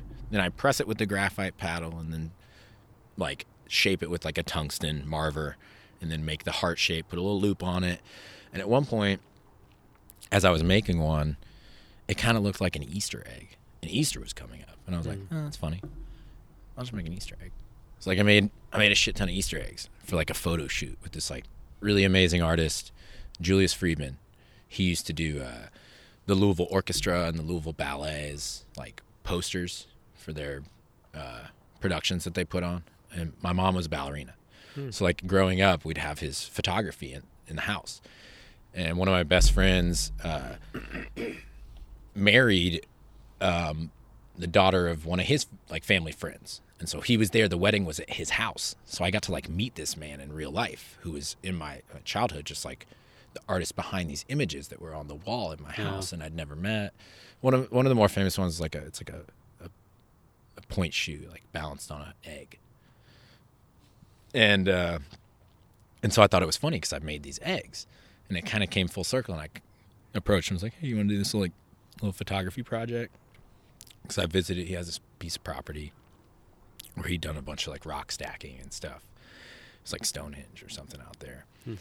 And uh, so he shot these eggs, and then I took them with me to go across the country. And I'm up in the Black Hills Forest of South Dakota, and he passed away. And I was I hiked to Harney Peak, and I, I left one at the summit for him because it was one of the ones that had been featured in all the photos we'd done in the project. Gotcha. And so I was like, just kind of like cathartic Yeah. thing. Like in his memorial. Yeah, no, it's nice. and that's kind of where it started. What uh, other thing was I? So I'd taken him with me, and then people would take me in, let me stay with them if they had children. uh, You know, you can get who's this crazy guy on a bike at the house? Oh, he's cool. He's got marbles. Yeah. So I show them, wow, you make marbles.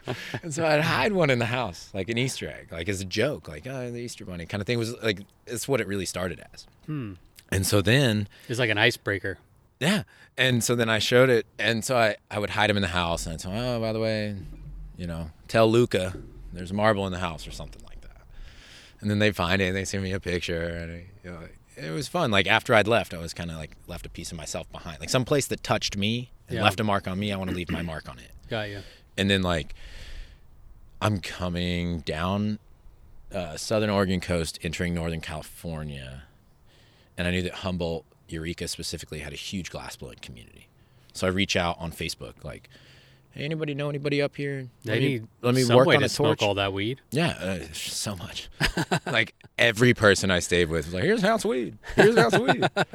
I'm like, "Yo, I'm fucking have like a quarter pound of weed in my bag. Like, I'm taking good. up too much space. Man, Just start giving up room. Here you go. um, and so like uh I, I joined I call up my buddy Sergio, who's a marble maker back at home. I was like, Hey, you know anybody around this way? And he's like, Yeah, dude, I got some friends. Puts me in touch with this guy who actually has a marble festival. He's like he used to be like an outdoor wilderness guide in the Northeast for years and then decided to move out west and grow weed in California and make marbles. And this is like retirement. Live by the ocean, live by the mountains, live in the forest. Pretty sweet place, honestly. Great, great guy. Really awesome person. And uh, he connects me with him and he's like, tells me, Hey, are you on World's Biggest Marble Hunt? I'm, What the fuck is World's Biggest Marble Hunt? He's like, Dude, it's a whole online community of marble hunters and hiders all around the world. Oh There's my like gosh, did you 30,000. not know about? No, I didn't. He's like, there's 30,000 members. And so I'm like, are you fucking kidding me? Wow. So I joined the page worldwide, and the most active Okay. county or the most active region in the whole world is Humboldt County. So I discovered it when I'm in like the epicenter of it. Oh, cool. And so I post on, hey guys, new to the community, glass blower, marble maker, cycling across the country, hiding marbles. Thought I was the only one doing this. Didn't know all y'all were out here. And so then the next day, There's a lot of people who lost their marbles. yeah, dude, they're all trying to find. the next day, I'm cycling from Orick, which that's a Wild West story, that little inbred town. And so I'm leaving Orick and I ride into this town, Trinidad. And when I get to Trinidad, I stop at this place that serves an ice cream cone with mashed potatoes and gravy and brisket in it in an ice cream cone. So I like, I gotta get that. I pulled over on the side of the road. I'm looking at my phone. And then this lady comments on my post and was like, on the marble page, did I just see you on the side of the road in a Hammer Nutrition jersey? I was like, yeah, that was me. And she's Uh-huh. like, do you still need a place to stay? What? She takes me in and lets me stay. She's like, I started using Hammer's products like this past week, and I saw it as a sign, and I saw his post. Here's an ounce of me in." weed. Yeah, exactly. San Fernando kid. And you trim it yourself. And uh, and then I ride into town and I meet the next guy and work with him and and so we I, we hid some marbles and people were like finding them like crazy and so I started like I made up a, a bunch of them and just like started hiding them and uh, you know posting it on the page and like using that and then through you- that connection po- post it with like tips or like So- a GPS coordinate. it's not an exact GPS coordinate. I do have that. Like I would take photos and videos, and you know, you swipe up on the iPhone and it shows you the location of it. Yeah, so I could like screenshot that and zoom in and show the dot, Yeah. but it's not going to be the actual number itself. Um, but so what I would do is I would make them more difficult. Major- so I have nine that I hid along the U.S. Mexico border from San Diego to Del Rio, and I'm calling it the Southwest Adventure Series, a marble hunt in the beautiful borderlands. And what it is is they're basically all at the summits of mountains. So you want to get it, you got to like hike to the top of this mountain Oh, cool. and it's like tucked away and hidden like in a little hole of a cave with some rocks in front of it and i put a little sticker and a business card and a little bag and all that but you would never see it, and you'd never know it was there unless you had the hints and the clues. There's one at the summit of Emory Peak in Big Bend. There's one at the top of uh, the Big Hill, quote unquote, on uh, Texas Farm to Market Road 170, steepest paved highway in Texas, 15% grade mile both ways, up and down. Oh, nice. Uh, Camino del Rio uh, through Big Bend Ranch State Park from Presidio to Lajitas along the U.S. Mexico border and the Rio Grande River. Just absolutely one of the most beautiful roads I've ever ever ridden. And then there's one uh, at summit of Mount Lemmon in Tucson. There's one at the summit of Pusch Ridge Peak, which is the westernmost Mount, peak. Mount Linneman. Lemmon. Have I should have known you were. uh Yeah, there's one up there. Dang it. Um, and one at Pusch Ridge Peak. There's one out in Glamis, or near Glamis in the Imperial Desert of Southern California. Have you already the- put all the information all the out there? clues? Um, no, a lot, uh, only if I haven't actually posted all the clues. I've told individual people about some of them. That's like, oh, like the dude who took me in Interlingua and let me crash on his couch. Like, I want him to go hike to the summit and find that marble. Like, Yeah. I, I owe that to him. Yeah. That's what I feel. Is like, you know, I haven't put the clues out because I would rather you have your opportunity. If you don't want to pursue it, then somebody else can go find it. But yeah, so it just became like an interactive thing, and and for me, like it was enable a, a way to like engage with with other artists, and I'd learn a technique, and they'd learn a technique, and I'd stay at their house for a weekend, you know, tell them some stories, and buy a bottle of bourbon or something. You know, they're nah, you don't know me anything, man. Like, you know, a lot of them, you know, I'm pitching on on materials and supplies and whatnot. But it was just, it's it's a great way to like engage, and then I kind of market the marbles more so as like you're not buying a piece of art, you're making a donation to help support me keep the like never-ending bike tour dream alive Yeah. and in return you're receiving like a unique custom individual one of a kind work of art Yeah. As, like I do the same thing with commemorative thing. stickers. yeah and i started doing that yeah i got some some sticker designs myself nowadays too, but uh, they're not as like people love stickers but you know you, you only charge a couple bucks for a sticker you know I charge five. I'm expensive. well i started doing Mine's like, a donation. Yeah, and, and I say it the same way. You're not buying a product. You're donating to a dream. Here's the thing. You're thank you sponsoring me. Yeah. It's a grassroots effort. Like I don't like the idea of taking a handout. Like I did a GoFundMe, you know, like on my first bike trip, like help me ride across the country. And like I was creating content and sharing my travels as like a, you know, like if you want to see this happen, you can feel as if you helped contribute to making this a reality, you know? But after having been on the road for so long, I feel like, you know, I don't want to be that guy asking for a handout. I'd rather like offer you some piece of like merchandise or some like image or logo or you know something beyond just like the curated content that I want to create to help like inspire and engage people to go out and explore these areas. And I think the marble hunt is an incentive for that. So Yeah. like you want to like and even if you don't find it, the fact that I got you to go out there and find this place is like I feel like that's rewarding to me.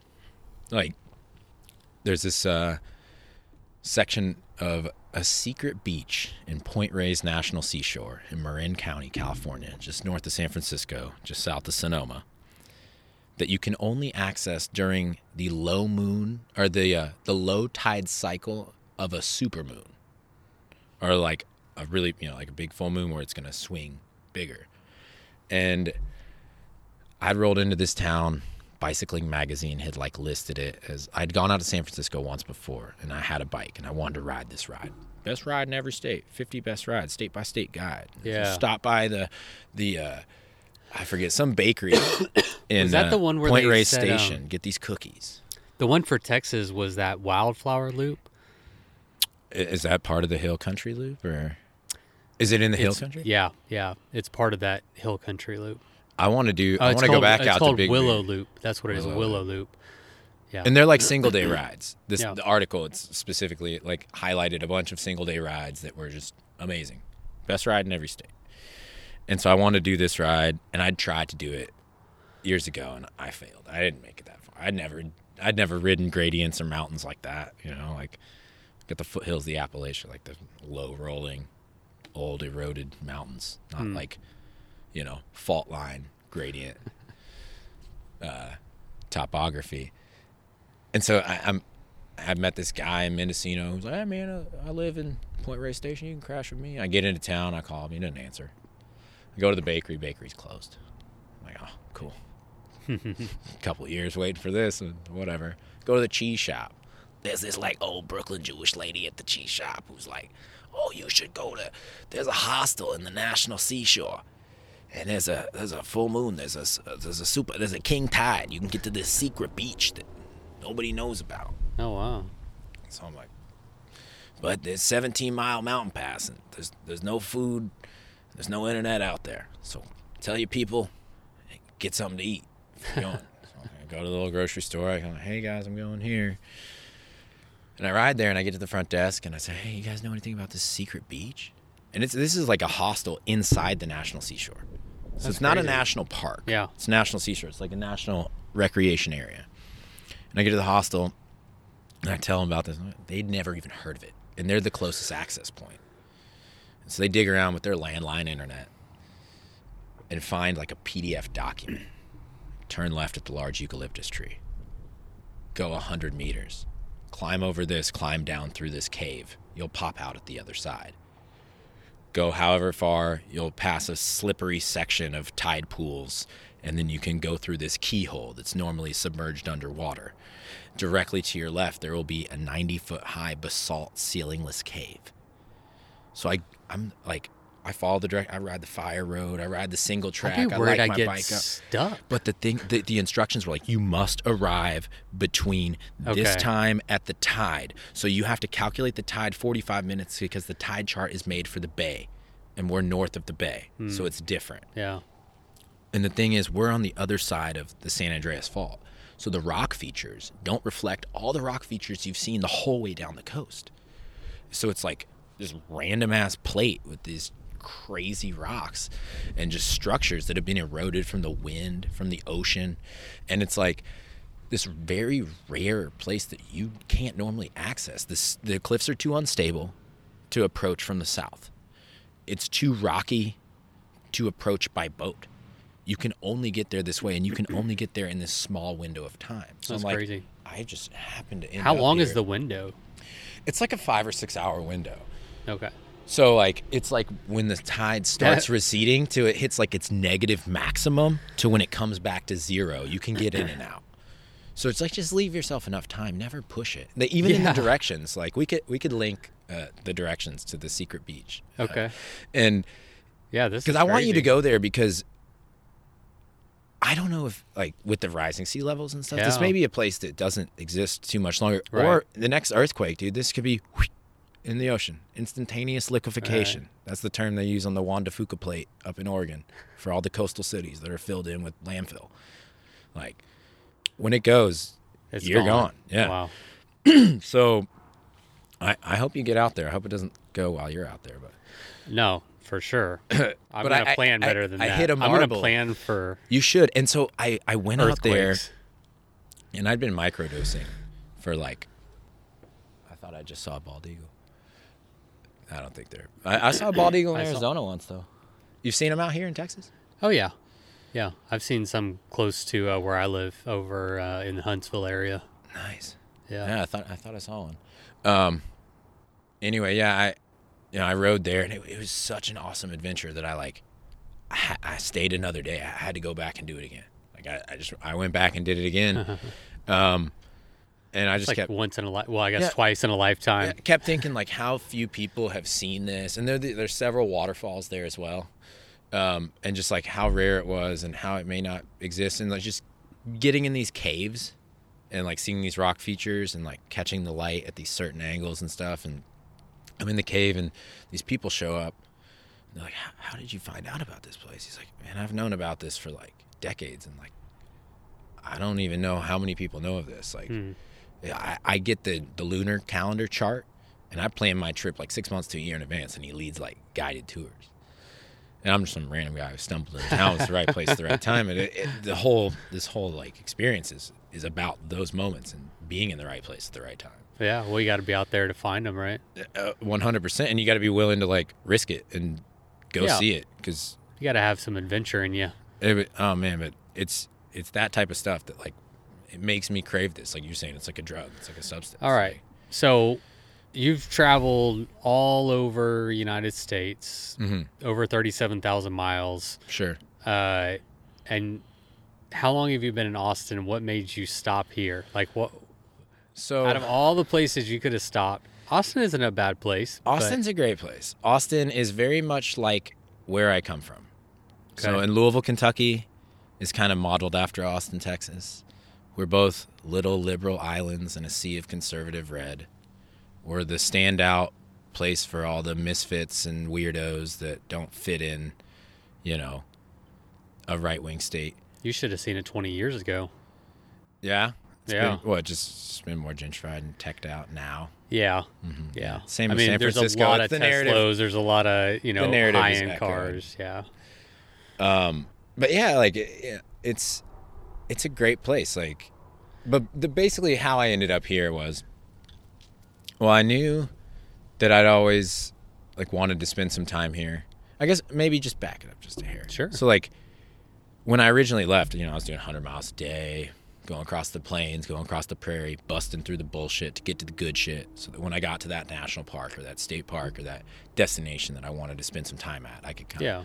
take some moment, really soak it in. So by the time I get to the Rockies in the mountains, I'm, you know, 50, 60, 70 miles a day. By the time I get to the coastline, it's, you know, as low as 50, 30 miles a day. And it depends.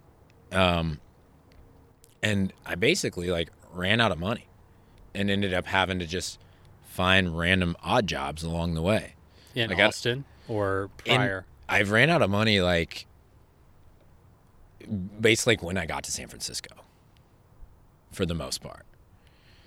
Um and so I ended up through the glass blowing community reached out to I just posted on Facebook looking for a place to stay anybody know anybody some dude I used to work with in a glass studio in Louisville uh knew some guy he used to play Xbox live with in on Halo in like 2008 and he's like, hey, man, he works at a dispensary. He's a bike messenger. I think you guys would get along. He'd probably let you crash on his couch. I told him you'd be hitting him up.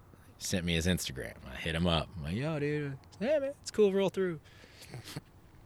So I move in and I crash on the couch for a few nights.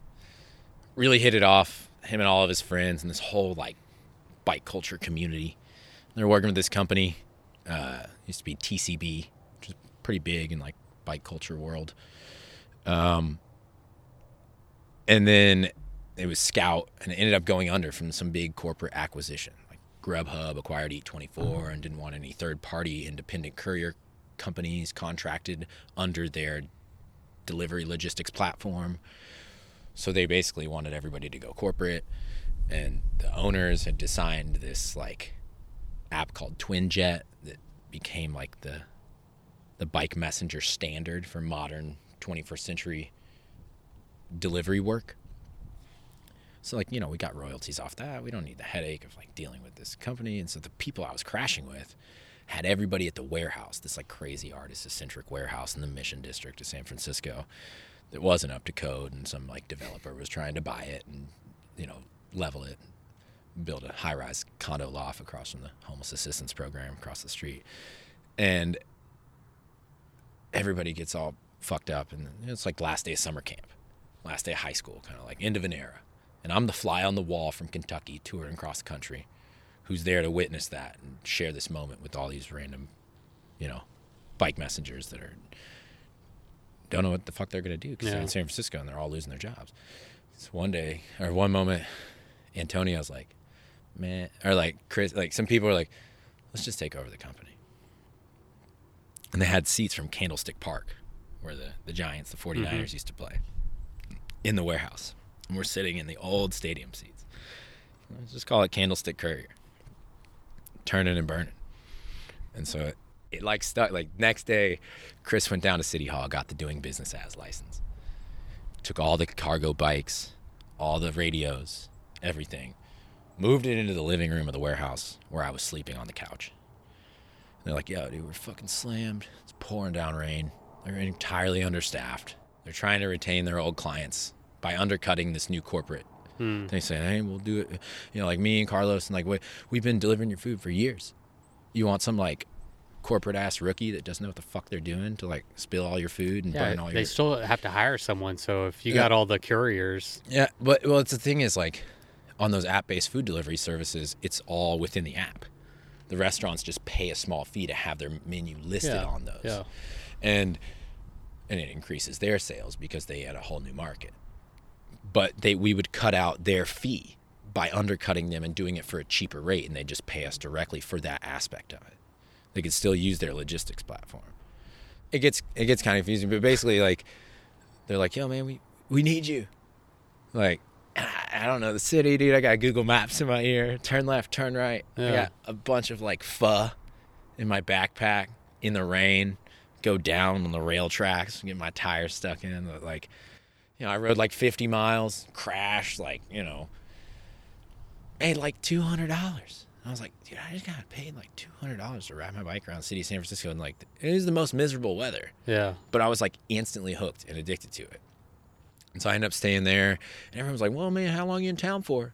I was like, "I don't know, a couple days, you know, just, just helping them get get this off the ground. They need an extra hand." So, well, dude, if you're in town for this weekend, man, we got this track lacrosse race coming up. You should you should come out and spectate. It's gonna be real tight, resistance race, blah blah blah.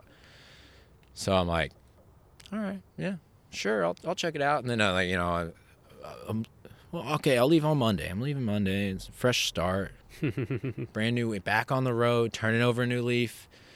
And then, you know, party too hard on the weekend, all hung over on Monday. And then, hey, man, we need to work. Oh, okay, let me make some money. And then it's like, see me on Tuesday, Wednesday. Man, I thought you were leaving on Monday. And then, oh, man, he's never leaving. He's been saying I'm leaving. He's leaving Monday since he got here. Eventually, I, I finally, like, I saved up some money. Uh, I managed to like make my departure from the Bay.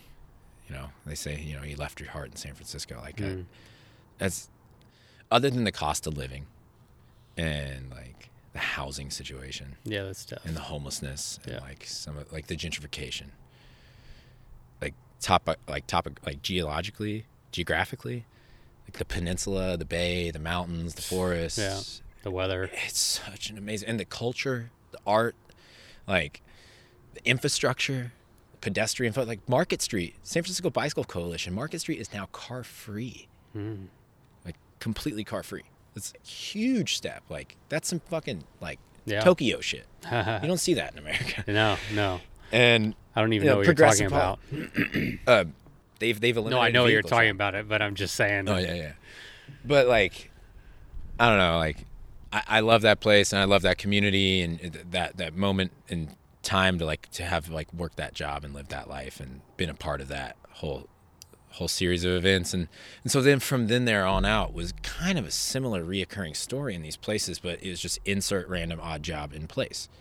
And it's like uh you know i spent three and a half months there and then i went down to, to la and then san diego and then i spent some time in, in mexico and then went back and then I ended up like walking dogs and house sitting and cat sitting in Phoenix and then working at a glass blowing school in Tucson and I was working as a dishwasher at a bike shop cafe in El Paso which ended up leading to me speaking at a People for Bikes event and at a local elementary school to promote the USA Crit Sun City Crit race and then getting a sponsorship from Kogel Bearings hooked me up with some pulley wheels and bottom Hey, that's what I got. yeah, you know, I was actually I was wondering. I was like, you should reach out to them, man. Like, I feel like they they toss you some stuff for a promo giveaway. Okay. Yeah, dude. I mean, I got Kogel on my this, uh, and my on my chumba there. already repping full Texas. Yeah. Uh, and you know, I never knew Texas had a bike scene. Thought it was just big white diesel trucks. Yeah. Well, you got that too.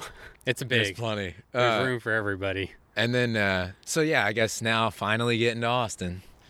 I uh, oh yeah, also I spent a couple months in, in San Diego and uh, OB working cannabis and doing some other stuff like that. But once I was uh, about 70, 80 miles outside of Austin when I realized I looked down. I'm on some little back country road, run out of water.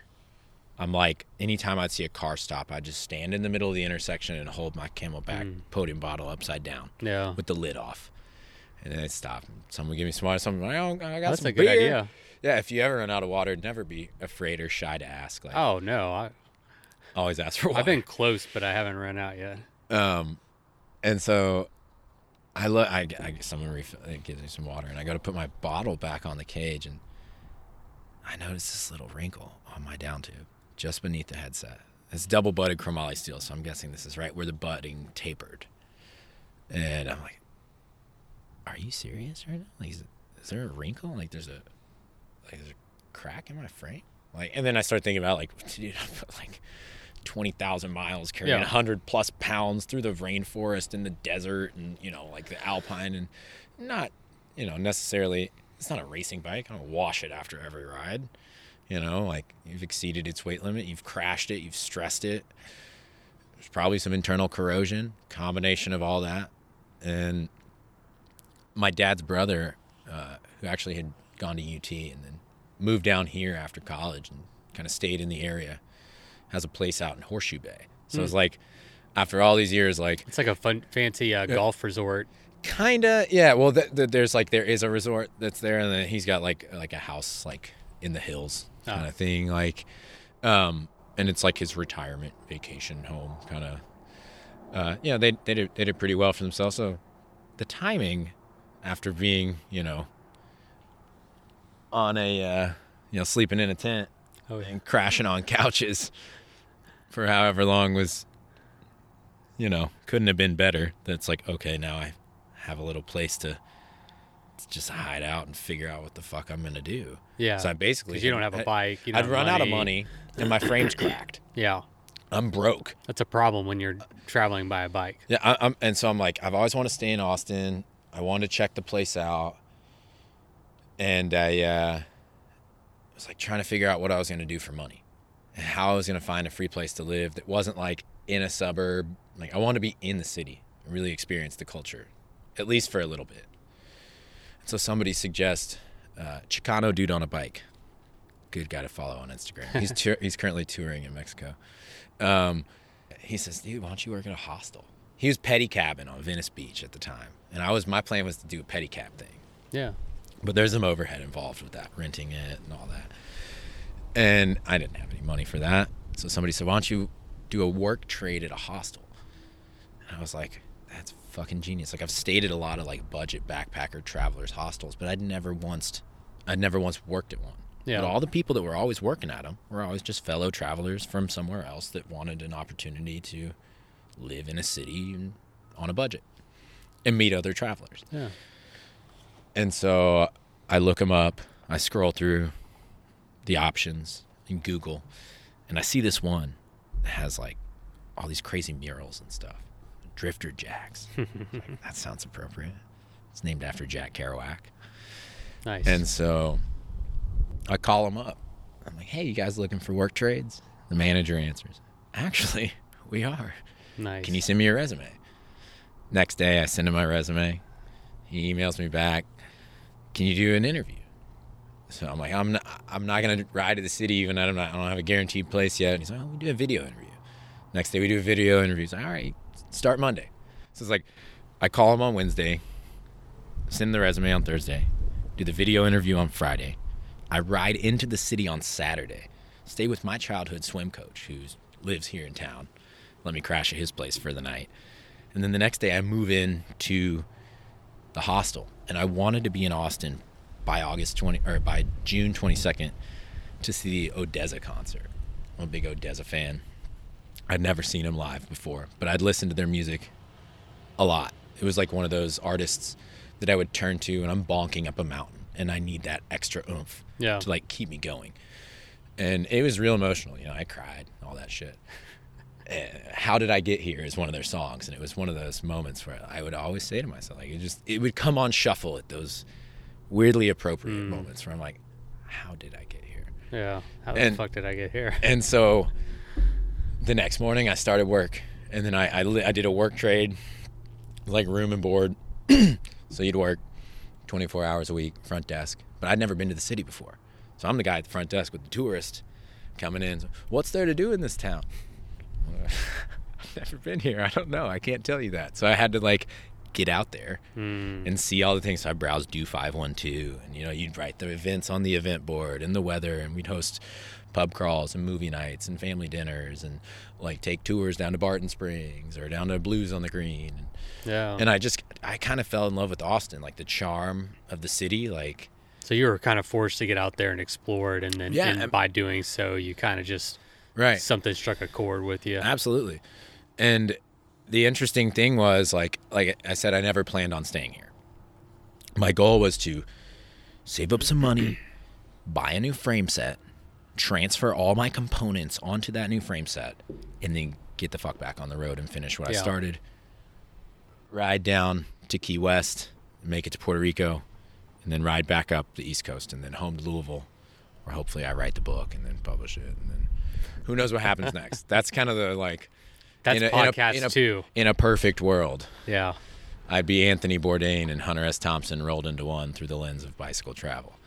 Is what I'm trying to achieve in a documentary awesome. standpoint. Hopefully, next time we talk, that Yeah. that'll be the case. Yeah, uh, maybe we'll, you know, hopefully the next time it's like will be the show. We'll be on like Travel Channel um, but so what what what ultimately ends up happening is I just kind of I, I reach out to the local cycling community, and I go I make my rounds around the bike shops, seeing if anybody has like a used frame or something that Yeah. would work in its place. And this guy, Wes Williams, who is the or is accredited as the inventor of the 29er. Ooh, I need to talk to him. He kind of you you really should. He had a, a, a bike company named Willits. They made handmade bicycles for years, and now he works for Precision Pedicab, and they're like the nicest pedicabs like out there. Okay. Steel tubing. Um, but he he like comments on my post on social cycling Austin. Swing by the shop, man. I'll take a look at it. Fucking puts my bike up on there, sands it, TIG welds that. Oh, shit yeah, you welded together it, yeah. right there on the spot yeah. boom, good as new.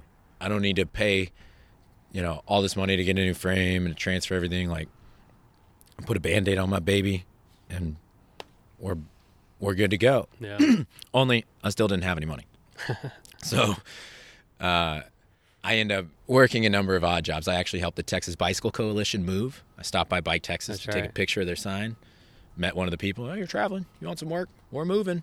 So you know, I was you know, deconstructed and reconstructed, and just moved, ripped out all the shit, and reinstalled it at their new location. A good little contract work. Hey, hey, come take a seat. Anywhere is comfortable for you. Yeah, it's nice. and uh, then somebody else that I met through the social cycling community. Uh, My very first social ride when I got to town, I was on my way to the meetup spot. I saw a couple. It looked like they were heading there. I'm like, you guys going on a social ride? I'm like, yeah. It's like, I just got to town, riding across the country. Like, yeah, that's cool. We had each other on Facebook. Some time later, he's messing with, me, you know, let's go grab a drink sometime. We never ended up getting around to it. And he said, hey, I got some work for you if you want to do some work. I was like, for sure. And then he's like, hey, can you be here on Friday? And I end up becoming like a producer's assistant, like shooting commercials for like USAA auto insurance and stuff. And, like I'm doing the clapboard, like just just random connections through like the bike community. So working all these little Bike touring sounds perfect for somebody with ADD. Oh man, I can't even finish one of these stories. Like, Well, I'm, I'm saying, I mean, as a person with ADD, it appeals to me because you get Right. bored with things so quickly. It's like, well, as a production person this day, and sure.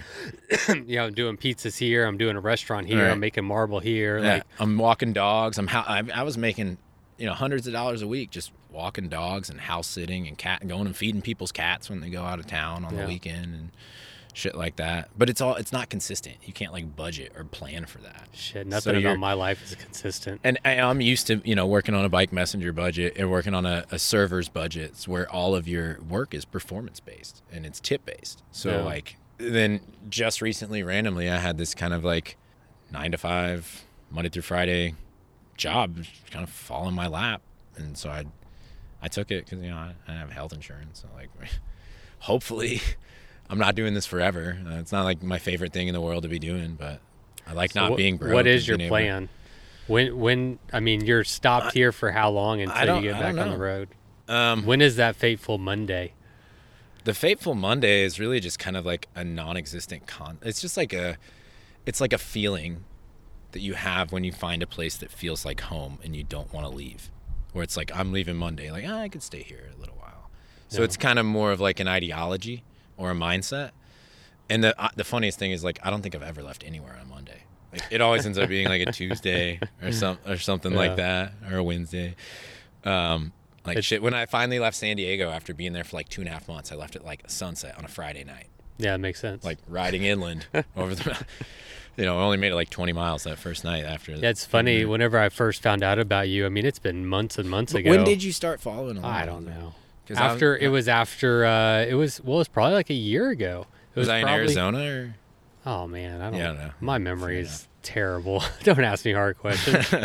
I barely. I don't know where I was a year Yeah. ago, much less where you were a year ago. I just see like Facebook memories. I'm like, oh, Yes. Oh shit, I forgot about. It. Well, you posted that thing, that intro. I was like, oh man, I didn't even remember I did that on the way up here. You posted that intro to my show. oh, when you two, yeah, your con- how you- conversational tour guide through a digital galaxy, or so, I don't remember what it, It was a good, uh, It's like I don't even remember doing it. a good that. choice of words. I feel. Uh, thank you. I just make it up as I go along. yeah, same here. Hey, uh, so but it was funny because like, yeah, I was planning on interviewing you in College Station. Yeah, because I figured I was like, oh, I'm just passing through town. like- Eventually, I'll crash on his couch for the You're like weekend. We'll hundred go miles west of me, So, and I was stuck here, and I never. so I had to made it. come to Hot Austin to Yeah, interview you. Hey, but uh, you know, I'm glad you're here. I'm, I'm not mad about being here. Like, I'm, I'm pretty. You're obviously content. not mad. You got a girlfriend, you got an Yeah. apartment, you got And- a job. That's the thing. It's like after having resented that like traditional societal expectation of you go to school, you get a job, you go to where you pay the bills, you get the house, you get the wife, you get the kids. Like I went to school and then I kind of ab- abandoned all that. Not like in spite or like resentment, but just like to be a nomad and like live in the moment and do that whole thing. But then after having done that for so long, you get the tiniest taste of like a domestic life where it's like, you know, you wake up in the same place every day, you go to sleep in the same place every day. You have the grocery store that you go to or the park or like Yeah. you have like some some sense of routine that you like find that the comfort in that. And not I don't want to say that I'm like complacent because I still have that like itching, urging desire to like wander and explore and roam and get lost and be out there in the middle of nowhere and Yeah. experiencing that. But like, I'm really pretty happy where I am, and I feel like the cycling community and the scene is very strong here. Like, there's a lot of different aspects of you know from the adventure cycling and the gravel racing with troublemaker and beat the clock and cycle east and east side pedal pushers and bike farm and like all these different groups and clubs and shops and organizations to the social cycling community and the bicycle advisory council and like volunteering taking kids from the school for the blind on tandem bikes oh and- yeah, I saw that. That was like, cool. There's so much going on in the Austin cycling community, and there's a lot of That's like, the thing is like there's still a lot of stuff you Yeah. can explore here. and there's so many It different goes from a macro exploration to a micro exploration, but and the trail systems are really nice too. Yeah. Like the the creeks, like Waller Creek, Shoal Creek, onion. Greenbelt, Onion. Yeah, like there's there's a lot that that can offer too. I haven't really had an opportunity yet to delve into uh, the mountain bike scene. I've, I've dipped my toe a little bit in some of the, the gravel roads, of the outlying communities. I'm just trying to like network with, with more people to get more opportunities to to go check out these routes because I feel like from the original premise of the pedals and pools, nowhere else in the country have I found that has this many like accessible swimming holes from a major metropolitan. Mm. Yeah, there area. are a lot around here. So you have like the music, the culture, the nightlife, the ethnic diversity, the food scene, the progressive politics of a liberal city in the little island of the conservative state. So everybody floods here, and it's just that much weirder and a little crazier. But then, you know, there's no mountains, there's no ocean, there's the lake, there's the river, and there's there's hills. Some of them have No some pretty steep grades. so, but it, but I feel like the swimming holes and like some of that outdoor recreation that's easily accessible within the area or even within the city limits somewhat makes up for that. Like, but you know, having been from a very similar place, 500 feet above sea level, on a bed of limestone in a river valley, in rolling foothills, like Louisville and Austin, like geographically, are pretty similar, and the climates are also somewhat fairly temperate. I mean, summers are a little hotter here, winters are a little colder there, but Put it mildly. after being out in places like you know the Pacific Coast and having all those giant cliffs or being in the desert and having the sky islands man like i'm i'm obsessed with sky islands dude. That's like my favorite thing in the world to be able to travel vertically through microclimate pockets and ecosystems and see the change in the plant and animal species. Yeah. like mount Lemmon for example. You're in the sonoran desert.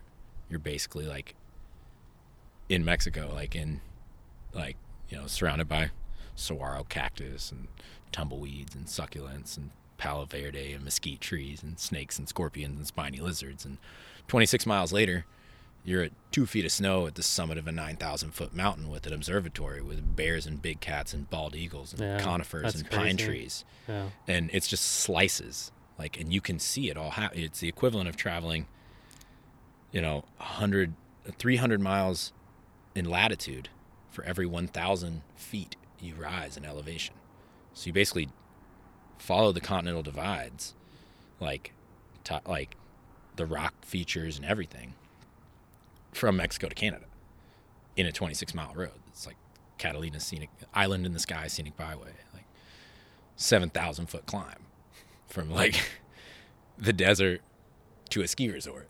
Yeah. Like, uh, Man. I can't wait to hear some more of these stories around the campfire tonight. oh yeah, there's the first time I rode Mount Lemmon that I slept in an electrical generator shack at the summit of the mountain. Cause like I hadn't planned it accordingly. I'd underestimated it. I started too late. I ran out of water. Met this like old Italian cyclist on like a Pinarello or a Cervélo or something that had come from there just to ride Mount Lemmon. And I was like, "Where's the next place to get water?" I'm like halfway up the mountain. He's like, "Dude, turn around, man. Go back down. Like, what do you do?" Like, Yeah. he's like, No water up there's here. a, there's a, he's like he gave me his water, and then uh, there was like a lodge, like at the ski resort.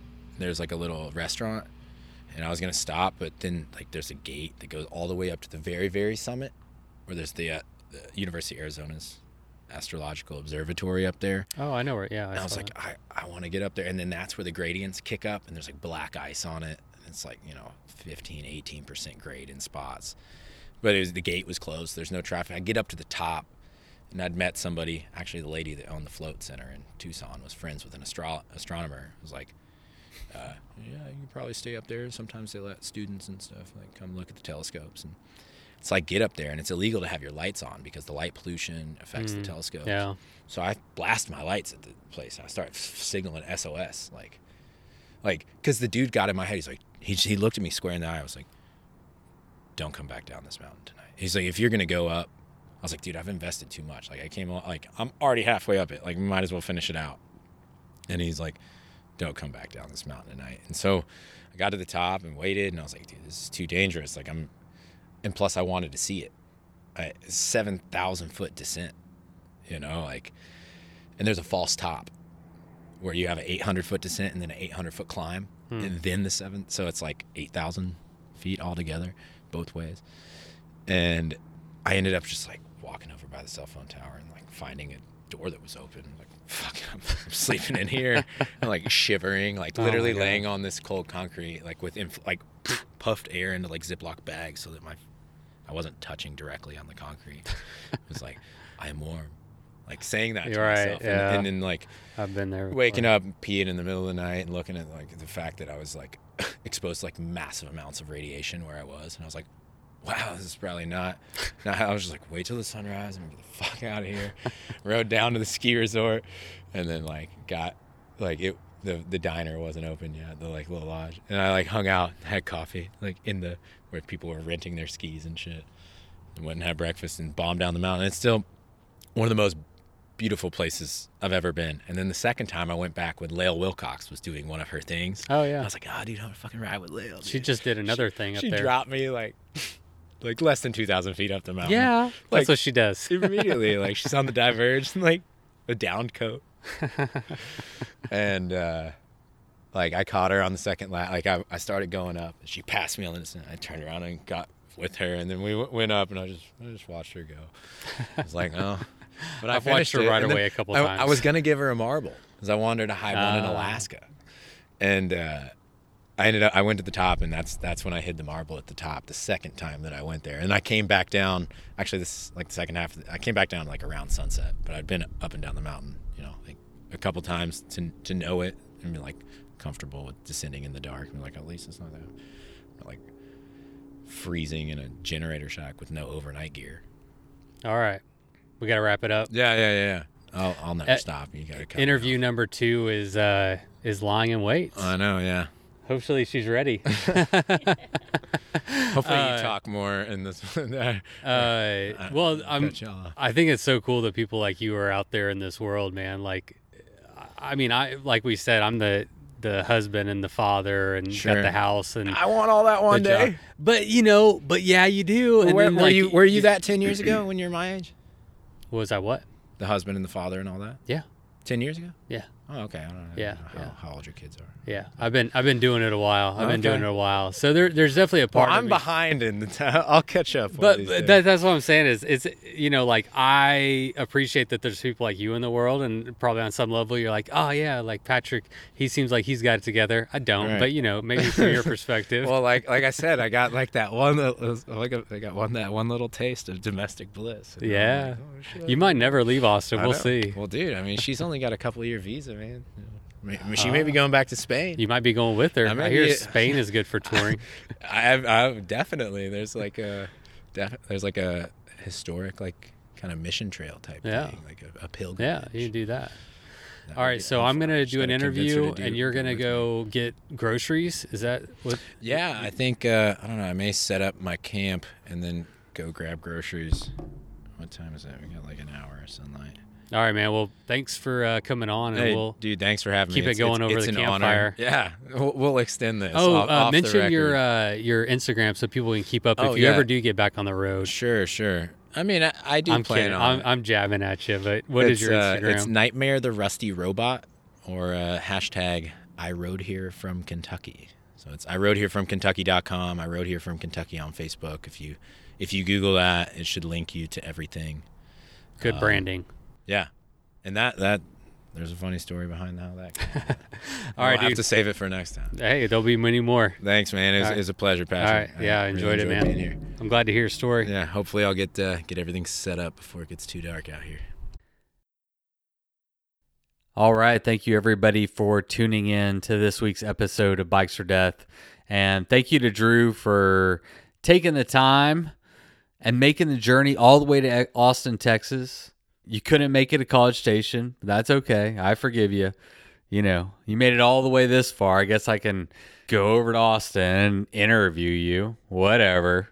it was a good time, man. I it, that was a fun experience to get to you know what I did is I just I'm only like an hour and a half from Austin, and there's so many people there with uh there's just so many people there, so many rad people there. Um, it occurred to me that I should really be taking advantage of that, and this was kind of the first test drive of that idea.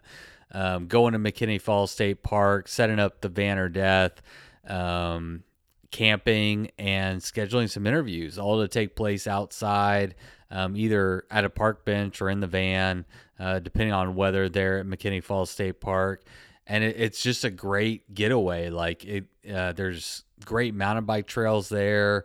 Um, it's a beautiful setting, so I can kind of take a take a little trip from College Station, uh, get in a beautiful spot, and coordinate some interviews with some really cool people. Um, so it's kind of like a win-win. I'm really enjoying it. Uh, so I, I think what I'm going to try to do is make that happen once a quarter. So every four months, uh, head out to Austin and seek out some of those people who are hiding, hiding in the rafters and the woodworks of the Austin architecture in the bikepacking community, saying words, doing things, being awesome. Speaking of awesome, want to give a quick shout out to all the people who have signed up on Patreon recently. Uh, it's been like pretty great, actually. When you put out something for free that is targeted towards a group of people, a community, a demographic that you are wanting to belong to and feel a part of and have that community support you and give you their damn money. I mean, it feels like really good. Now, wish me luck as I am only 10 days away from the Grand Gravel 500. I'm not going to lie, I'm a little scared. My personal life has been an absolute tornado.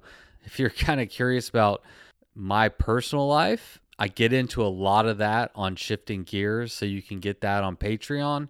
I didn't mean for that to be so entwined with my personal endeavors and my personal life, but the fact is is that my personal life is the thing that impacts my ability to go and participate in an event like that um, the most, right? So it's been an interesting journey. And like I said, if you're interested in hearing a little bit about it, that is available over on Patreon.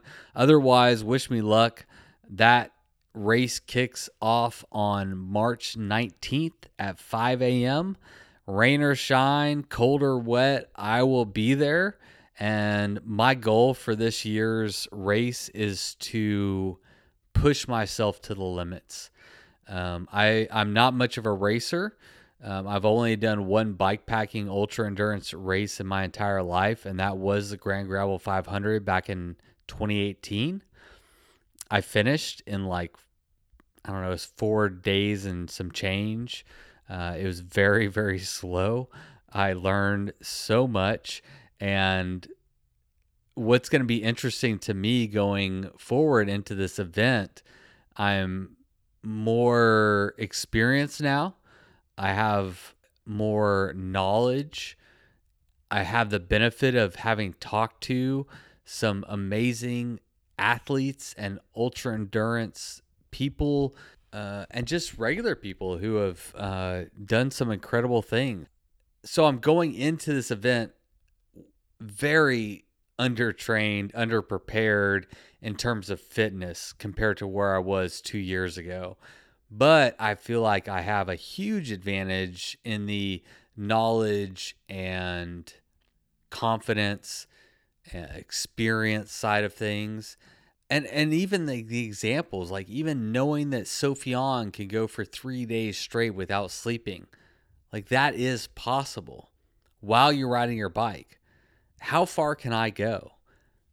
It's a question mark. Nobody knows. I don't know. Uh, but I'm curious to find out. So this year, I'm not interested in finishing. Finishing would be a bonus. I want to finish. But more importantly, I want to push myself. I want to push myself to the furthest extent of my personal ability with all the crazy shit that's going on in my life right now, the limited time that I have, work, kids, family, blah, blah, blah, blah, blah, right? All that considered, what is my personal limit? That's what I want to find out. I want to find out for me. And I also want to find out as an exercise to grow closer to some of my guests. I very much consider myself a Cat 3 bike packer, if you would just kind of getting my feet wet. I know a few things, but I also know I have a lot to learn.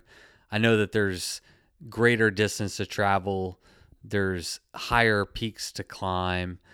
But oftentimes these days, I find myself sitting down and having a conversation with people who are pushing the boundaries of human capability. And it occurred to me that I can't relate. I can kind of understand. I understand that you can push yourself.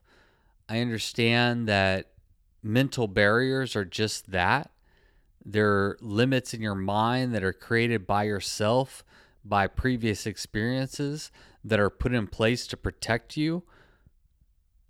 But the question mark still remains what happens when you push past that? What does that look like? So, that is the biggest question that I'd like to answer this year. So, if you'd like to hear more about my preparation, if you'd like to follow along with this event uh, and get more insight to the shit show that is most certainly to ensue, please do me a favor. Head over to Patreon. Uh, it's only a dollar a month or more if you want to, but number one, it means a lot to me. It is the main way that I support this show. Uh, and I'm trying to add extra value to you by bringing you along for my experience of the Grand Gravel 500. As always, thank you so much for tuning in. It's been a pleasure. I will try to get another one out next week before I hit the race. Um, but if life gets crazy, it might come after. Um, we will see how it goes. But in the interim, you know what to do. I know what to do. Let's all go ride our damn bikes. You load up your bike, you ride away from home. You could be with your friends or you could be alone. You ride for a day or maybe more. You just love being in the great outdoors. Everything you need is strapped to your bars, including that new pillow you got from Santa Claus. And then you think, oh shit to yourself. You left that super lightweight tent on the living room shelf. Bikes. Oh.